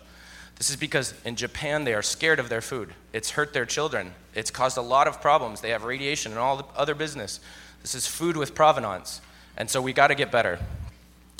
This is producing Ebola vaccine. Looks the same. It's using a tobacco plant, puts it under stress. This is the reason we got ahead of Sierra Leone because we had backup in manufacturing of the pharmaceutical for Ebola vaccine. And we get it from a plant. We get everything. We can get everything from plants pharmaceuticals, nutraceuticals, cosmetics, on down to lettuce. But this is reality. No one's sharing anything. Everyone, we're on a huge hype cycle, but no one says, hey, in 2014 we lost 20 million. In 2015 we lost 60 million. In 2017 we're, we're standing to lose 100 million. No one's sharing anything. They're talking about better food for everyone except buy my IP and it's venture backed and I'm going to make a ton of money and I'm going to sell it to you on a royalty. It's too big for that. It's too complex for that. You saw my team, you see the work. It won't work. So I'm learning from this, which is what tech did to solve that problem. Elon open sources the patents of Tesla. Apple open sources the app developer language to compete with app markets. Facebook open sources TorchNet and TensorFlow, their two most valuable AI tools that could have made them billions of dollars. And of course, we've seen what the Human Genome Project for, did for open science and the advancement of human knowledge about ourselves. So, this is probably one of the most controversial slides, I guess, for me anyway, but this is what I believe. The greatest crime perpetrated in agriculture was the siphoning off of knowledge from our academic universities, from our partnerships, from everything, and it created very few people with very little knowledge to be able to question the system. And so you end up with a whole bunch of people that get fed BS and believe it because they haven't seen the system, they haven't been a part of it. So we're going to smash that. This is the end of the project. I'm sorry, Mitchell, I'm sure I'm trailing. Like I said, son of a farmer, son, son and, and uh, of two farmers um, and grocers, and then a whole litany. But this isn't just me. This isn't just the U.S. The average age of a farmer in the U.S. is 60. We have an entire population that has no clue about this stuff, and you can't record the experience of a 60 year old farmer. You can't share it. You have to be there in the field. Far- plants grow best in a farmer's shadow. You go on down the world, this is Africa, half the population under 18, 80% don't want to be farmers. We, we go for our policy to support small shareholder African farmers when all the kids have left and gone to, to, to African megacities and want a different life. We have to be thinking about the next 1 billion farmers. So, this is what we do we put everything out online, open source, all the tools, all the code. It's not perfect. It's very scrappy. We have no money to do this part. I get paid to do scientific research. I don't get paid to run motley crews of kids all over the world. But we put it out on Wikipedia. We created a Reddit style forum. You go to the forum, you ask your question. You're a chef, you ask a question about flavor. You're an electrical engineer, you ask a question about PCB boards. It doesn't matter. It's recorded and it's a big conversation. We've scaled in the last year to 50 countries. 50 countries of active builders building these units and creating what I call the digital world farm. These are cores of processing of data that will be held in perpetuity in a nonprofit so that we can use machine learning, so that we can use AI, but it's for the global good and it's transparent and it cannot be questioned. Well, it can be questioned, it can be questioned by everyone, but it can't be questioned in terms of is it true, is it okay, and all of those other things. I put this out in schools. At first, I gave them a video game. They loaded a, pl- uh, a, plant. Well, they had sensors and they had things they could change. They loaded a recipe that some other kid grew digitally, and then they planted the plant. And then they planted it physically. And as they reenacted the old climate, they got curious. One kid said to me, Well, CO2 is dangerous, right?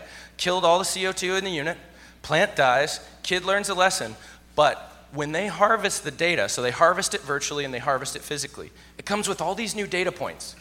And we can search those data points for things that scientists never would have done. We never would have killed the CO2 because we think we know the answer of what would happen. So we end up mapping the expression of any genes, any genetic information, rare, ancient, hybrid, non GMO, GMO, doesn't matter. We also then teach them to code with it. So I'm going to go real quick I get these videos sent to me all the time. Don't know these kids, never talked to them, never gave them money. Building this technology does cost money. It's not easy for teachers to teach, but it's happening anyway. Kids want to be involved, but they want a 21st century interface. And they want a climate in their classroom 24 days, 24 hours a day, 365 days a year, where they can iterate on it and share it and create knowledge. We hold hacker camps. These kids go home and call themselves Homebrew Food Computer Club. You remember Homebrew Computer Club? This was all the crazies in their basements that no one had any idea what they were going to do. And you know what they said? It's too expensive. It'll never scale. It's going to be a calculator. No one's going to want a calculator in their home. And they didn't even imagine we'd have it in our pocket and how many things we'd been doing in the next 20 years. We are in the moment of digital bio that the world has never seen. And we need to use those tools to create something amazing. So the last thing, I think, you know, this is just a joke, but I had a chef from the Basque Culinary Center, a, a, professor, working last week in my lab to create a menu, to create an experience using a fermenter, fermentation bot, using a food computer, designing an entire menu with all kinds of misos, all kinds of craziness, kojis and things, and I didn't know if I should serve it, but he told me that it was okay. And we create things like that, and I think this is what you can see happening in the future which is this is natural. Doesn't seem natural, you don't see it as natural, but these are processes that are happening all around us all the time. So I'll just close with this. What is natural? Natural is whatever you make out of it. Thank you.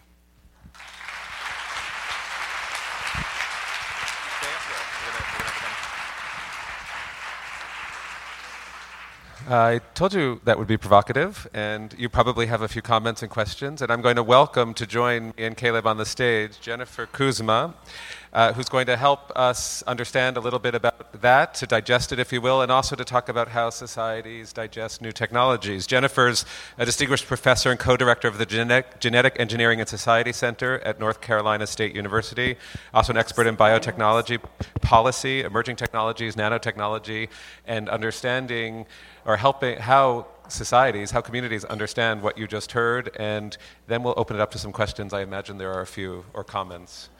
Jennifer, I'm, uh, so. Okay. What do you think? I start. What do I think? Wow. wow. He's doing a lot of really cool stuff. Um, what I've, uh, for the past 20, 25 years, I've observed the uh, advent and sort of the introduction of GMOs into the food supply. And throughout that history, um, I think we've learned some lessons that are really important uh, about the integration of technology in society. And I think some of those lessons are that technologists uh, should be thinking upstream in their work about the downstream attitudes that people may have about the technology and whether or not people would want the technology. After all, people and citizens and consumers, however you want to frame it, are taxpayers funding the research. And so a lot of my work has centered on how do we give people a voice throughout the governance system of food and agriculture and food production, and how do we ask them what kind of technologies they would want to see integrated into their food, um, and how they would like to see them integrated and regulated and overseen. So I've been very interested in governance systems and how they engage uh, citizens and stakeholders. And from the lesson of GMOs, we've learned that maybe it's not wise to start with products first that are going to benefit primarily farmers. Um, maybe if people had a voice, they would start with some of the uh, nutritional or taste or safety aspects of the technology. Uh, because now we're seeing a, a, a society where GMOs are being largely rejected by a significant proportion of the population. Not everybody, uh, and, and, I personally am not against genetic engineering, but I do have some concerns about the informed consent of people who are eating the foods and whether they know that what they're eating and have a choice in what they're eating, as well as some of the aspects of regulation um, and, and, oversight. And so, gene edited crops right now are sort of stuck in this. Um, uh, neverland of whether or not they're going to be regulated. And there's some policies out there in the Federal Register that are being uh, considered by the federal agencies for whether or not to include gene editing in regulation of GMOs or not. Um, somehow they don't fit the definition of recombinant DNA, genetic engineering, and so the agencies, the federal agencies, and I'll stop here after this. Um, F- FDA, USDA, and um, EPA are all considering this right now. So if you're interested in getting more information about what they're considering and what the rules are. I can help you, you know, find the Federal Register notice. I think the comment periods are over. But one place where you can have a voice is in that process of the Federal Register. It's not the best, you know, form of democratization of, of the system, but it is one place where consumers and citizens have a voice. Um, so, so that's my interest, is how do we democratize science, not just from the who's doing the science, but what products are we choosing and how are we governing them in, in society? Well, and so that makes me ask in, in a society where people don't know how to make a soup, let's say, and where you know fifth grade science might be the, the average, maybe that's a generous average of, mm-hmm. of information. How does a voice have any authority besides the kind of gut neurons we saw yesterday yeah, in yeah. Jonas Kaplan's okay. diagram uh, to have this conversation? I don't know what he just said. I really yeah. don't. You know, and, and my philosophy is that's we're talking over is, you, like you're not sitting here. my philosophy is that's Just okay. notes. so my bias is that experts aren't the experts are not the only ones that should have a voice. Experts come with the same biases that non-experts do. I mean, scientists when they view data they come with certain biases, and how they interpret that data is colored by their cultural worldviews. So, cultural cognition and cultural theory applies to scientists just as it applies to citizens and consumers. And so, I've participated in a lot of public um, kind of wine cafes and, and science forum where if you give people just a little bit of information, you know, 15 minutes or so, um, they can have the most informed discussion about these things. So I'm of the attitude that you don't have to be fully educated on, you know, the nuances of gene editing and um, recombinant DNA in order to have a say in what's done with your tax dollars in the food supply. Caleb? so. So, like I said, I was supposed to be provocative Yeah. to you. And I'm being provo- Don't kill the provocative too, messenger. um, you know, control of information is an industrial philosophy. Uh, it's, it's gone. There is no control of information. There is no control of the story. There is no telling people how they should work with a technology. CRISPR Cas9 is easy. There are kids doing it. Like, it, it, I've seen hack your own microbiome clinics. Like, we're talking about a, a, usually a population of people that aren't going to have their minds changed right now. I don't spend any time there. There's a grow, there's a huge number of young people. They know how to access information. They know how to network. They know how to share it. You won't tell them how to think about anything. They get it in their hands, they start to build it, they start to hack it, they start to understand it. And you know what? The ethical questions rise. And they say, oh, well, maybe cisgenic versus transgenic. How many people in this room know know what that means? Editing in genome or editing a frog into corn. That's what that means. And it's, it's a fundamental thing in GMO. All of you care about GMO. None of you know anything about it. No, so, sorry. None of you know the answer to the simple question are you editing in genome or out of genome? And what does that mean? fourth, fifth, sixth, seventh graders are starting to know this. This will be native. And so I'm, what I'm saying is to, to cause the conversation, do, put up a bulletin board on the internet. You'll get, a, you'll get a few trolls, but you'll also get a whole bunch of people that have a lot of questions that want to answer them with each other. It's the network economy now. Agriculture is an industrial economy. It is going to move towards a network economy, just like everything else. And so I think this idea that there would be gatekeepers uh, is gone. No one trusts anything, and so they have to see it. I think I see a that- reaction uh, coming. yeah, I, I, I, I see your point. Um, I somewhat disagree in that the gate, gatekeepers. I mean, we saw what happened with the with the campaign, right, and, Yeah. and and our election is that when you're getting information, even through a social network, it can be slanted in particular ways, and, and how you frame and present that information, uh, who you listen to, how the person giving that information presents themselves. I think there is Who you is tune out, control of of, course, right. information, even when it is in an open platform like that. Um, so I, I, I somewhat disagree. I, and I also think about the older generations and, and kind of the equity of that. You know, some people don't use the internet all that much. And, and so is that fair to older generations or to the generation coming in the future? Is, is that what they would want with, with what's, what's going on? So I, I somewhat disagree with like, oh, I mean, I, I see your point, the democratization of technology and information um, helps, but I don't think it gets us all the way. I think you still need kind of honest brokers to interpret that information. Who's an honest broker in food? Well, that's the that's Yeah. the difficult part. Yeah, I mean, there isn't and- any, and no one believes that anymore. Right, and there's not a single honest broker, but the more people and diverse voices you have at the table, the more that I think you're going to get to the truth by a collection of different viewpoints. Um, so. I'd like to ask, i- in the work you're showing, where does the ethical consideration come in to the things that you do? I, I know MIT, and you were involved recently, hosted a Forbidden Science Summit. Um, of things that are not allowed to be done but are happening in places. And so I'm wondering, because you can, do you? It, it would seem that way. So here's an interesting story. We, we throw a conference, it's on the internet, you could probably find it. It's called Forbidden Research. Keynoted by Ed, Edward Snowden, uh, so that tells you exactly where it's going. Uh, and they talk about geoengineering, and they talk about the fact that they can change the color of water right now. They could make water whiter and cool the earth. Now, if they did that, they may usher in a new ice age. But the point is, they can do it. And so we're at the brink of so much science that we can do, and the people that can do don't talk about it. And so George Church's protege, who leads a group in the, in the lab now called Sculpting Evolution, his name's Kevin Esvelt. Kevin was one of the developers on Gene Drive and now in Daisy Chain and, and all of these things. He talks about what he does. And his colleagues say, Why are you telling the muggles? They're going to come with pitchforks. But that's an ethical decision right there. Right. For him to be straightforward, for him to show what's going on, to, to build awareness, to build consensus. He's working with a community in Nantucket right now to deploy these modified rats, these rats that cannot carry Lyme disease. Do you know how much human tragedy is attached to Lyme disease? The community has decided they want edited rats because they have their family members that have become arthritic and all the horrible things with Lyme disease. So it's, it's by creating that conversation, by being honest and putting it out there without fear of retribution. But there, I can tell you there's a ton of fear of retribution. You might see me as a tech warrior or like a GMO warrior right now. I'm a knowledge warrior.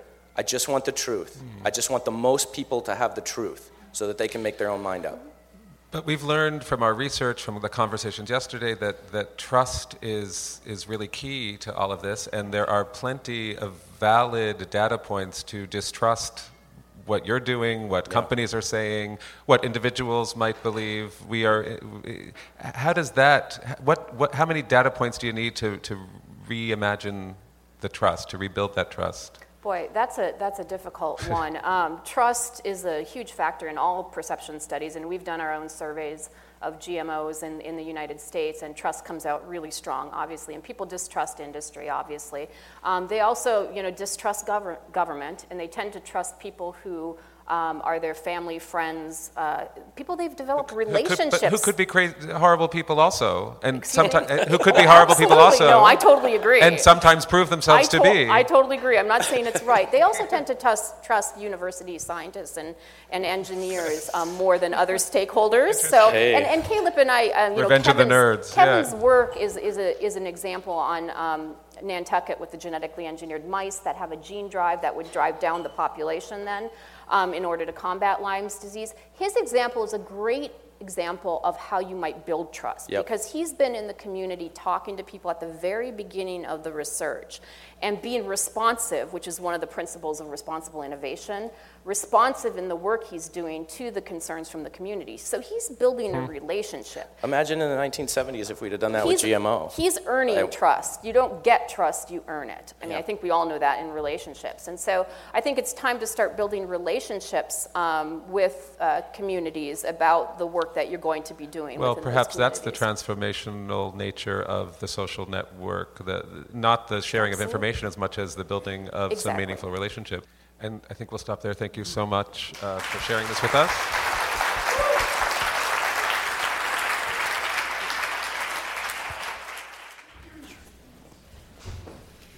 Hi, good morning, everyone. I'd like to first introduce Mitch Baranowski, who is going to be our, uh, our, our host and facilitator for the rest of uh, the morning here today, before the break and after the break. Um, Mitch is um, a wonderful, smart guy who told me this morning that he's been studying the conscious consumer since 2006. So that's 11 years or so of uh, thinking about what people want to do with their money and how they want to do it and on and spend it on what. But he grew up uh, uh, in Texas and uh, learned about farming thanks to his grandparents who started there as sharecroppers, and uh, then finally went on to become contract farmers for Del Monte. Mitch, however, is uh, a perennial idea guy, um, a design thinker who is constantly pushing us on the conference team to uh, e- expand our limits and our understanding of the ways that we can engage you, the audience. So, without any further ado, I'd like to introduce Mitch Baranowski. Thanks, Karen. Thank you so much. Um, so honored to be here. What do you get when you transgenetically edit a really loud frog into an ear of corn? A frog horn. Get it? That's, that's the best joke I could make up during Caleb's presentation. I, I know. You are all phenomes. You are all all natural phenomes. We're going to create a designer climate in this room this morning. Are you ready? We're going to move from talk to action.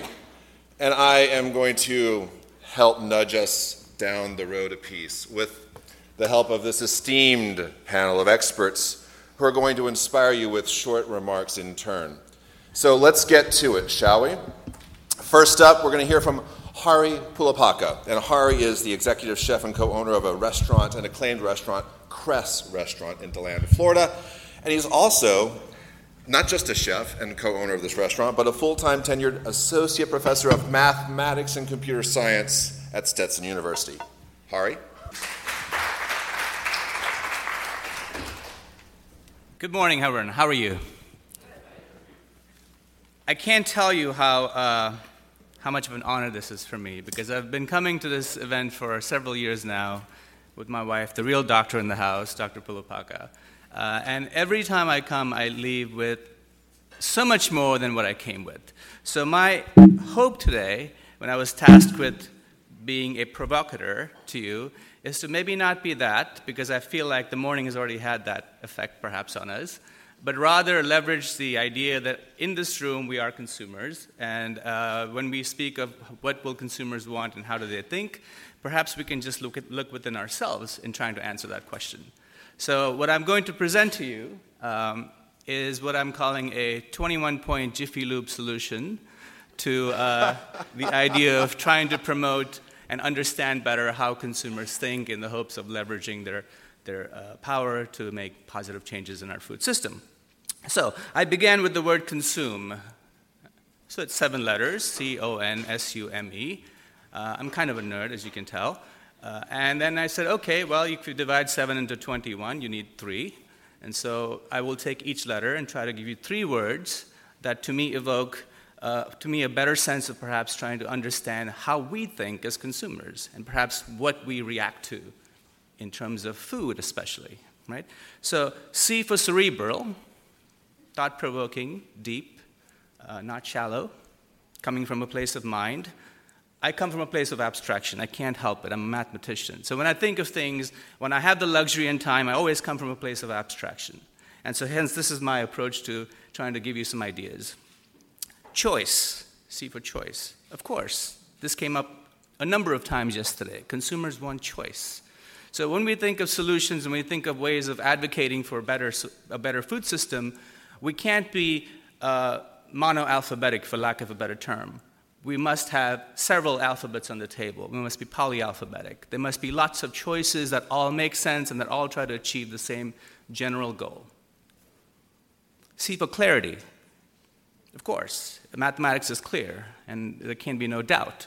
Uh, in the same way, I think our solutions, our ideas have, must have a sense of clarity. Uh, and what that means, of course, differs from how one approaches clarity, how one defines clarity, but at the very least, from the outside looking in, there should be a sense of clarity, there should be a sense of transparency. O, O for objective. Of course, uh, I think objectively, generally speaking. I come from a place of subjection, of course. I'm an individual, I have, I have a gut. Uh, so even though I say that I come from a place of abstraction, I also come from a place of gut. So, but yet, in trying to better understand our society from a consum- from consumption point of view, I think we must be objective. Organic our, our movement that's been you know, in place for some time now uh, should understand when something is organic, something is, has a life of its own, and sort of we need to find ways to get out of the way when that's the case, and not try to sort of you know, impose ourselves and our, our biases on what's already happening in, a, happening in a good way. Open, naturally. Uh, this has come up a number of times this, this, this past two days, day and a half we have to be open to a variety of ways of thinking about the same thing. And for nudge, the really nerdy part of me, you know, Professor Richard Thaler just walked away with the 2017 Nobel Prize in Economics for his groundbreaking work and, and pioneering work in nudge theory. And the word nudge came up when Mr. Kahn spoke yesterday, and he, I, he alluded to the idea that you can't force this kind of stuff. This kind of stuff takes a long time uh, you have to nudge the consumers. So, yeah, I think we do have to nudge our consumers. And by nudge, by nudge our consumers, I mean nudge ourselves as well at the same time. We have to be nimble.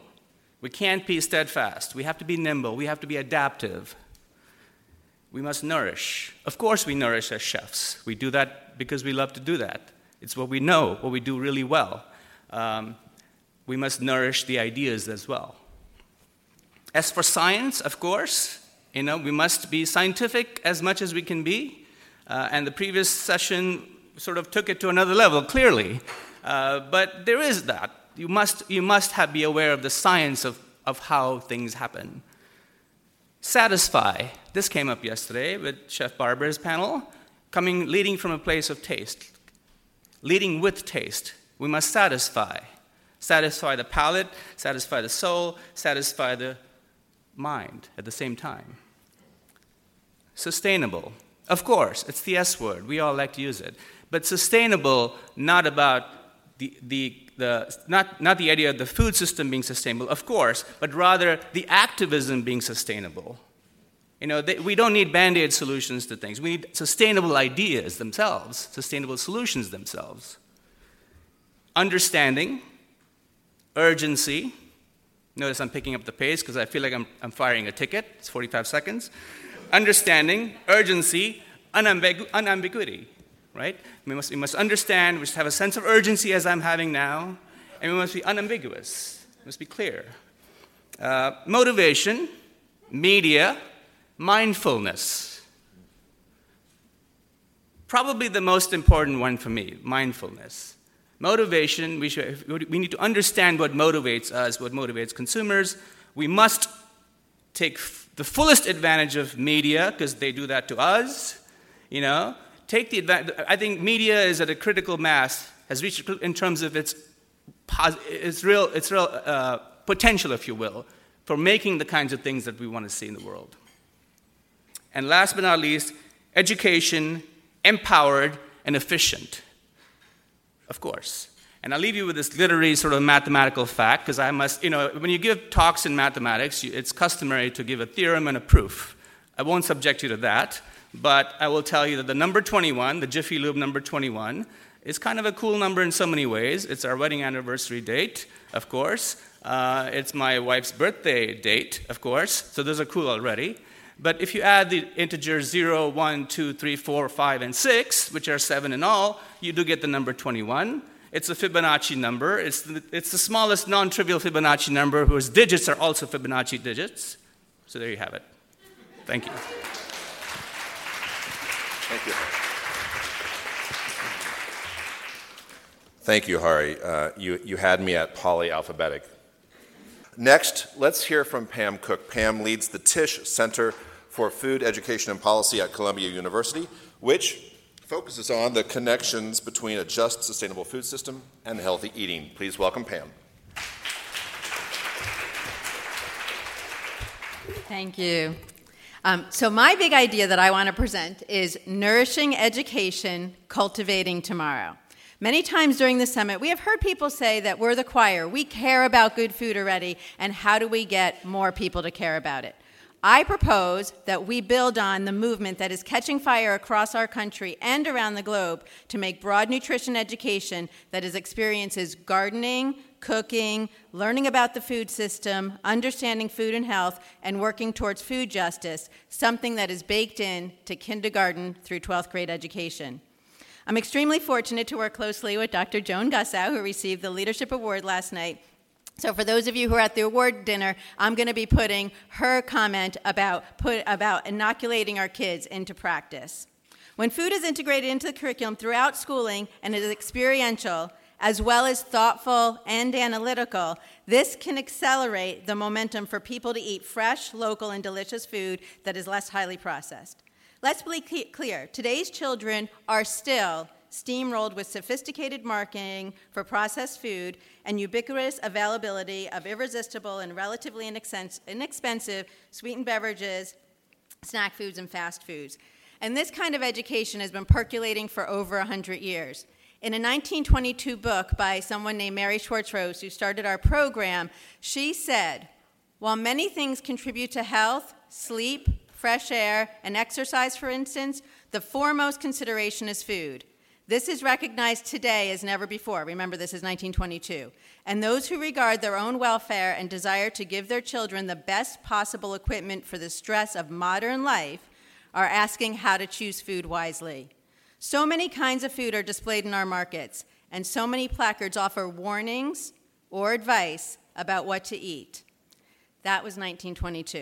In a 1959 booklet called Promising Practices for Nutrition Education in the Elementary School, it starts out by saying a third grade class asked the question, Where does our food come from? They learned from having a father come in who was a grocer and taking field trips to different places around the community, as well as putting into practice in their school cafeteria. Joan Gussow in 1980 had a piece in the Teachers College Record called Food and Nutrition Education, a Redefinition, in which she wrote, Ready or not, nutrition educators may simply have to take on the food supply issue since no one else is doing so. But telling the whole truth, and telling the whole truth takes open conversations with everyone, teaching people about who eats and who does not and why, about what ought not to be eaten as well as what ought to, will make nutrition a politically charged subject.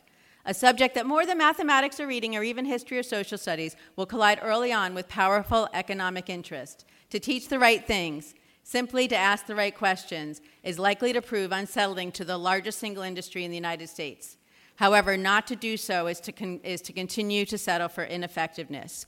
So, I want to talk about three goals. The first is to have great, broad nutrition education in schools. That includes experiences with cooking and gardening that students can have. Um, let me tell you about going to a school in Chicago just last week. The students were connecting their English and social studies standards to learning about the three sisters and making succotash and then figuring out what ingredients they wanted to add to that and negotiating it as a, as a group for what they wanted to add to their recipes. Second, we need to have excellent school meals that are connected to the cafeteria. My doctoral research, which was with Joan too, was cook, having kids cook in the classroom what was served in school lunch. When they do that, they eat what's in school lunch. And for those of you who don't know, New York City, starting this school year, is now having universal free meals for all its children. And that's starting to build where everybody feels included and everybody can get a school lunch. Third, gardening experiences give kids great opportunities to get to grow food, experiences food, and harvest and eat it. Um, this I, this I want to share um, a story of one of my doctoral students, and what she did is she asked kids about what they wanted to, to whether they wanted to eat salad or not. And one boy looked at her and said in question, like, "Well, of course, who wouldn't want to eat salad?" And that's the kind of things that happen when kids get to cook food. Um, and finally, then, as kids get older, if they have these experiences, they are able to take on things, such as thinking about what are the pros and cons of pesticides and what we want to do. So, what we want is it to be baked into education, that we're talking to our teachers and our principals and everyone in education. So, these kinds of experiences where kids get to grow food, cook food, think about food analytically, think about all these scientific questions are just part of what they do in education. Thank you.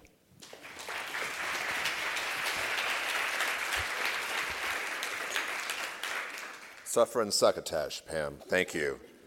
Some inspiring goals. Uh, next, uh, we're going to hear from Olivier de Schutter uh, via video because he, unfortunately he, he couldn't make the, the trip from Europe, but he, he did take the time to share a few thoughts uh, via video. Olivier was the UN Special Rapporteur on the right to food, and he's written a lot about economic and social rights and, and that intersection with food and he's one of the 2017 James Beard Foundation Leadership Award honorees. Let's hear from Olivier. Food Power is a fantastic title, I think, for the Food Summit uh, 2017. And I'm very grateful to Mitchell Davis and, and others who thought about this title, this theme for this Food Summit. Um, I think power is a topic that is usually not enough discussed when we speak about food systems reform. And misconceptions about power are plentiful. We think of power as necessarily central, necessarily to be exercised top down, necessarily to be monopolized by some and thus denied to others. And we think of power as something solid, something concentrated in a small number of hands.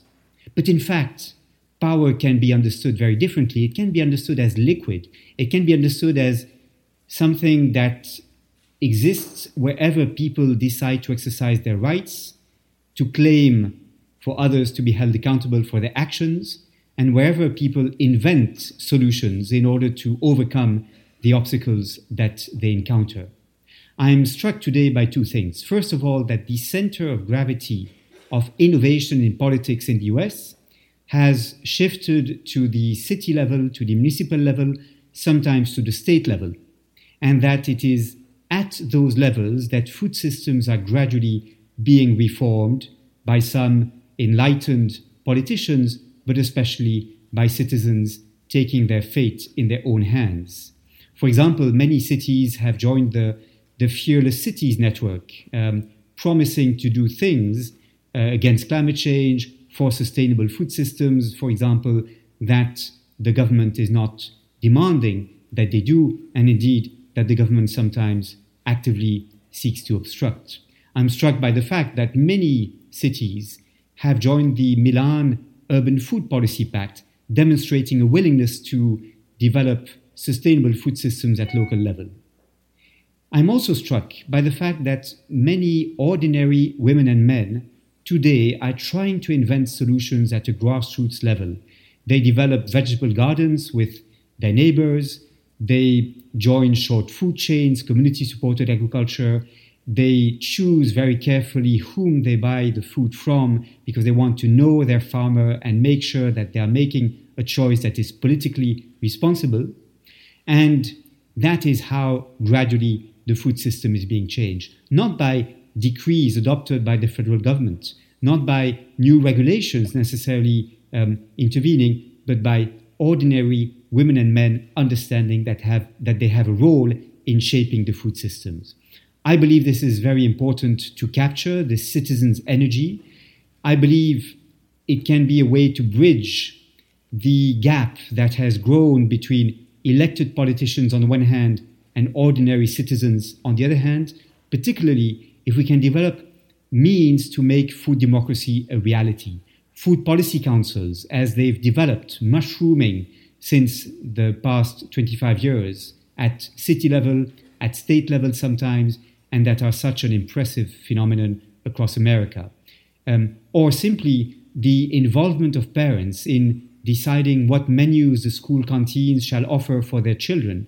Um, there are many other ways in which food democracy can become um, an everyday feature of our lives and in which power, rather than being left to be exercised by a handful of professional politicians, can become um, exercised by all of us eaters, um, uh, producers, co producers, really, um, who are participants in the food system. So I would like to, to thank you for choosing this, this title, and I very much hope that it will lead to fruitful discussions um, today.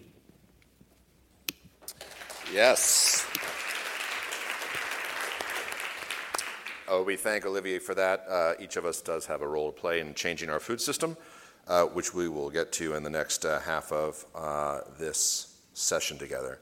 Uh, if you've ever uh, given up meat for Monday, then you know the Monday campaigns, perhaps. It's my pleasure now to welcome Peggy Neu, the president of the Monday Campaigns, a global movement aimed at encouraging healthy, sustainable behaviors. Peggy.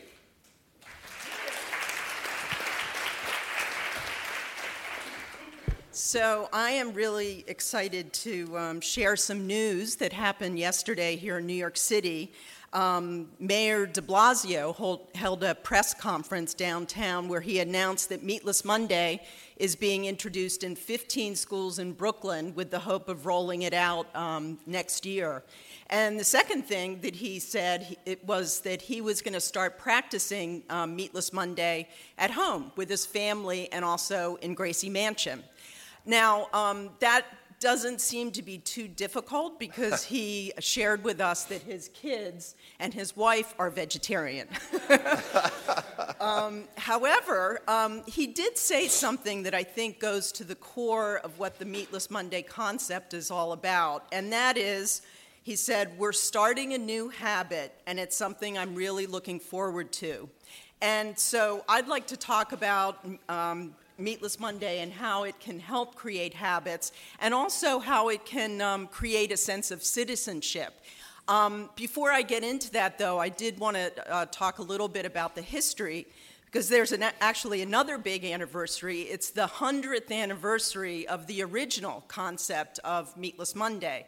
And this was during World War I, and it was part of the Food Will Win the War initiative.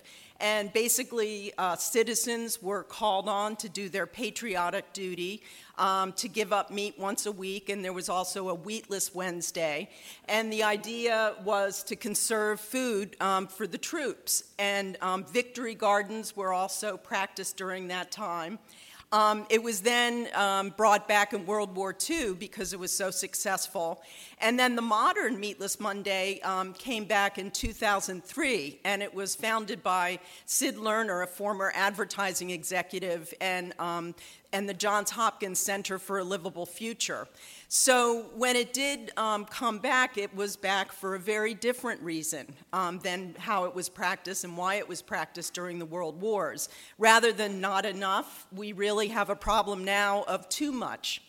And in the case of meat, that is really creating very serious consequences.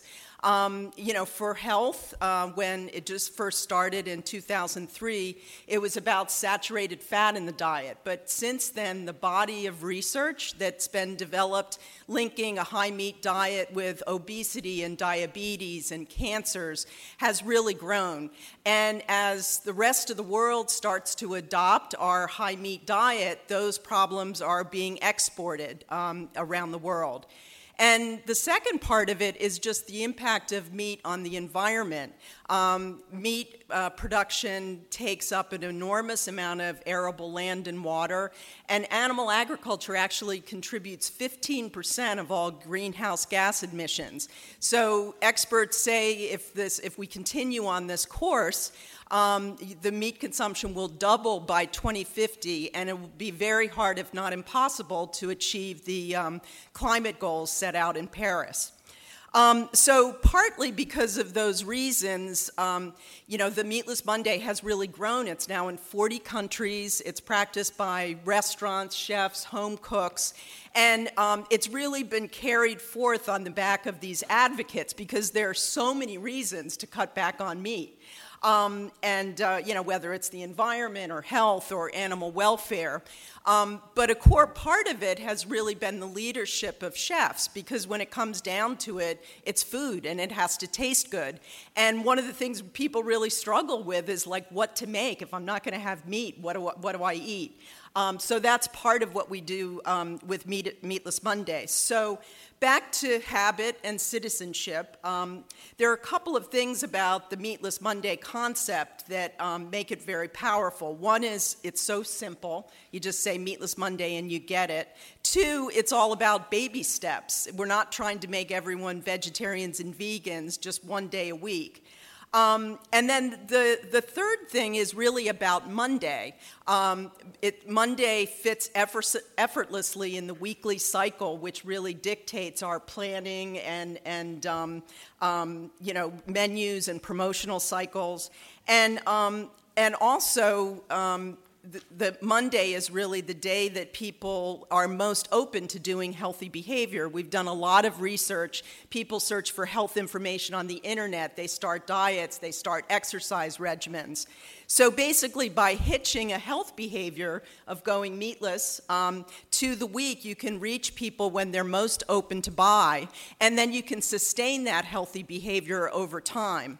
So um, I think, though, to, to close, one of the most pop, um, um, powerful aspects of Meatless Monday is that it provides a social context for change.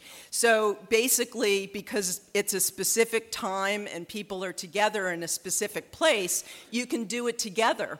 Um, and even if you're not physically together, the fact that you're taking this small step um, with people all over the world, from Iran to Israel to, to, um, to Kuwait, um, you can feel connected in this common mission um, uh, of this shared rit- ritual. So, anyway, these problems can sometimes feel overwhelming, but I think what Meatless Monday shows us is you know, if together we take small steps, we can have a big impact on a lot of different issues.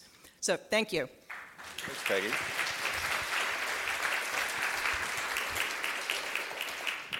Thank you, Peggy. TGIM. Chef Phil Jones is an alum of the um, James Beard Foundation's Chef's Boot Camp, but he really works at the intersection of um, high quality, nutritionally dense food and community growth. And he does that with a sense of justice and opportunity for all. With City Food Community Concepts, he is endeavoring to make this mission real in his hometown of Detroit. Please welcome Phil.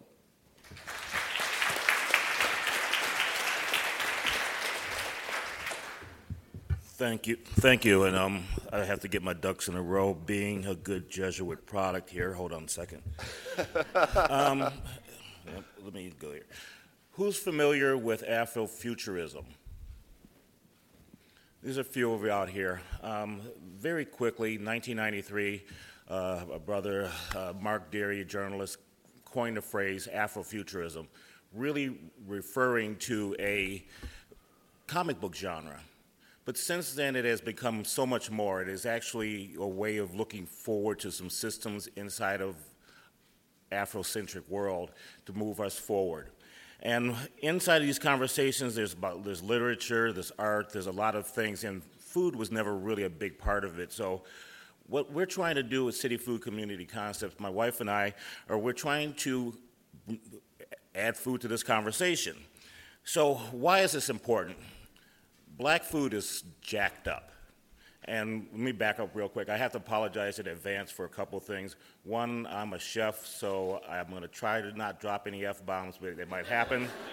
and, and two, I'm, I am weather affected, and I just ask you to bear with me because I just have something physically that happens with weather changes. Um, black food is messed up.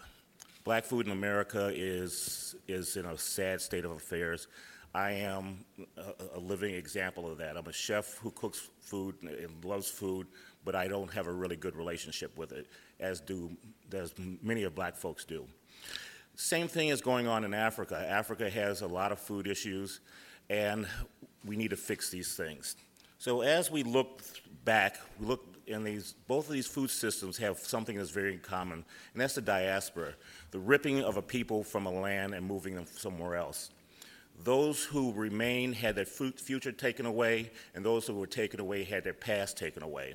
So that has created a lot of issues unemployment, um, obesity, health issues, land, wealth issues. And so we need to actually address these things. So, what we have to do is we have to create some kind of therapeutic intervention. We have to get in there, jump in there, and treat this like an ailment. In dealing with someone that's sick, you have to get to them and you have to stop the bleeding. So that's the triage. Get in, stop the bleeding. Then there's a treatment portion, and inside of this treatment portion, you look to see what are the causes and you create a plan of action. And the third portion of, of, the, of this intervention is the healing and the regrowth portion. So, with that said, both food systems have this common goal, common issue in the diaspora, and so you can't fix either food system without fixing the other at the same time.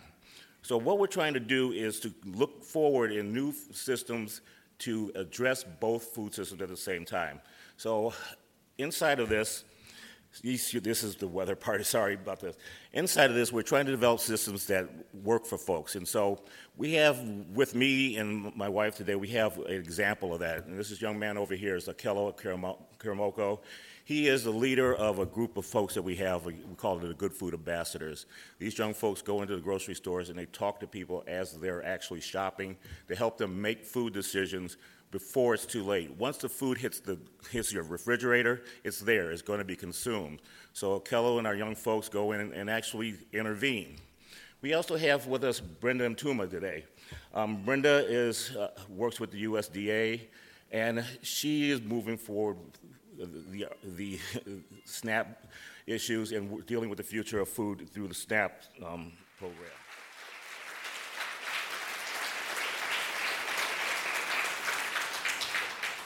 You know what, folks? I'm sick. My community's sick. My family's sick. Our world is sick.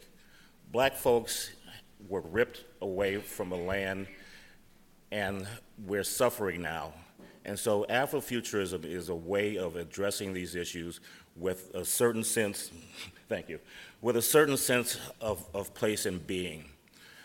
The work that we do with the City Food Community Concept is based on the belief that we can change our food systems by using tools that we're given and, and that we have available to us. While our system is broken, there are a lot of wonderful shining lights, and these two young folks are examples of that.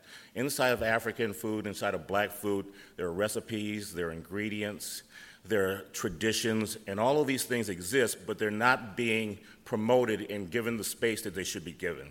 You would never know that there's grand food um, histories inside of Africa. The French aren't the only ones that cook, can cook. The Italians aren't the only ones that can cook. The Spanish aren't the only ones that can cook. And all of these things have been influenced by African food.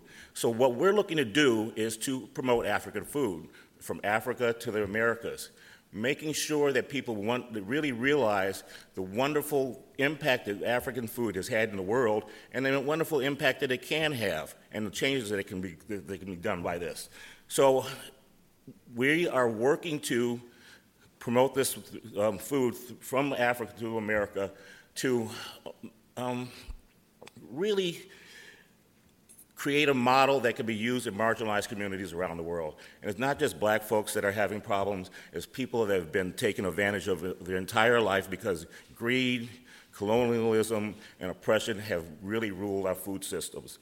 So what we're really trying to do is to, to, bring people together, bring you all together to be a part of this process, because inside of this, we heard from Caleb today and this, this um, wonderful program where it's kind of crowdsourcing ideas and ambitions. We, we have the Meatless Monday thing going. We work with youth. Um, they're called the Food Warriors. And so what we're doing is we have a Meatless Monday program where they're going to in, introduce their, their parents into the process we're doing things on the, on the ground and we're doing things that are really tangible.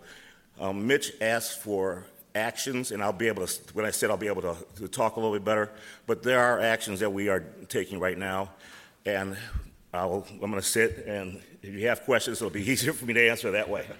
Thank uh, you, Phil. Yeah, Thanks, Phil. Thank you, Phil.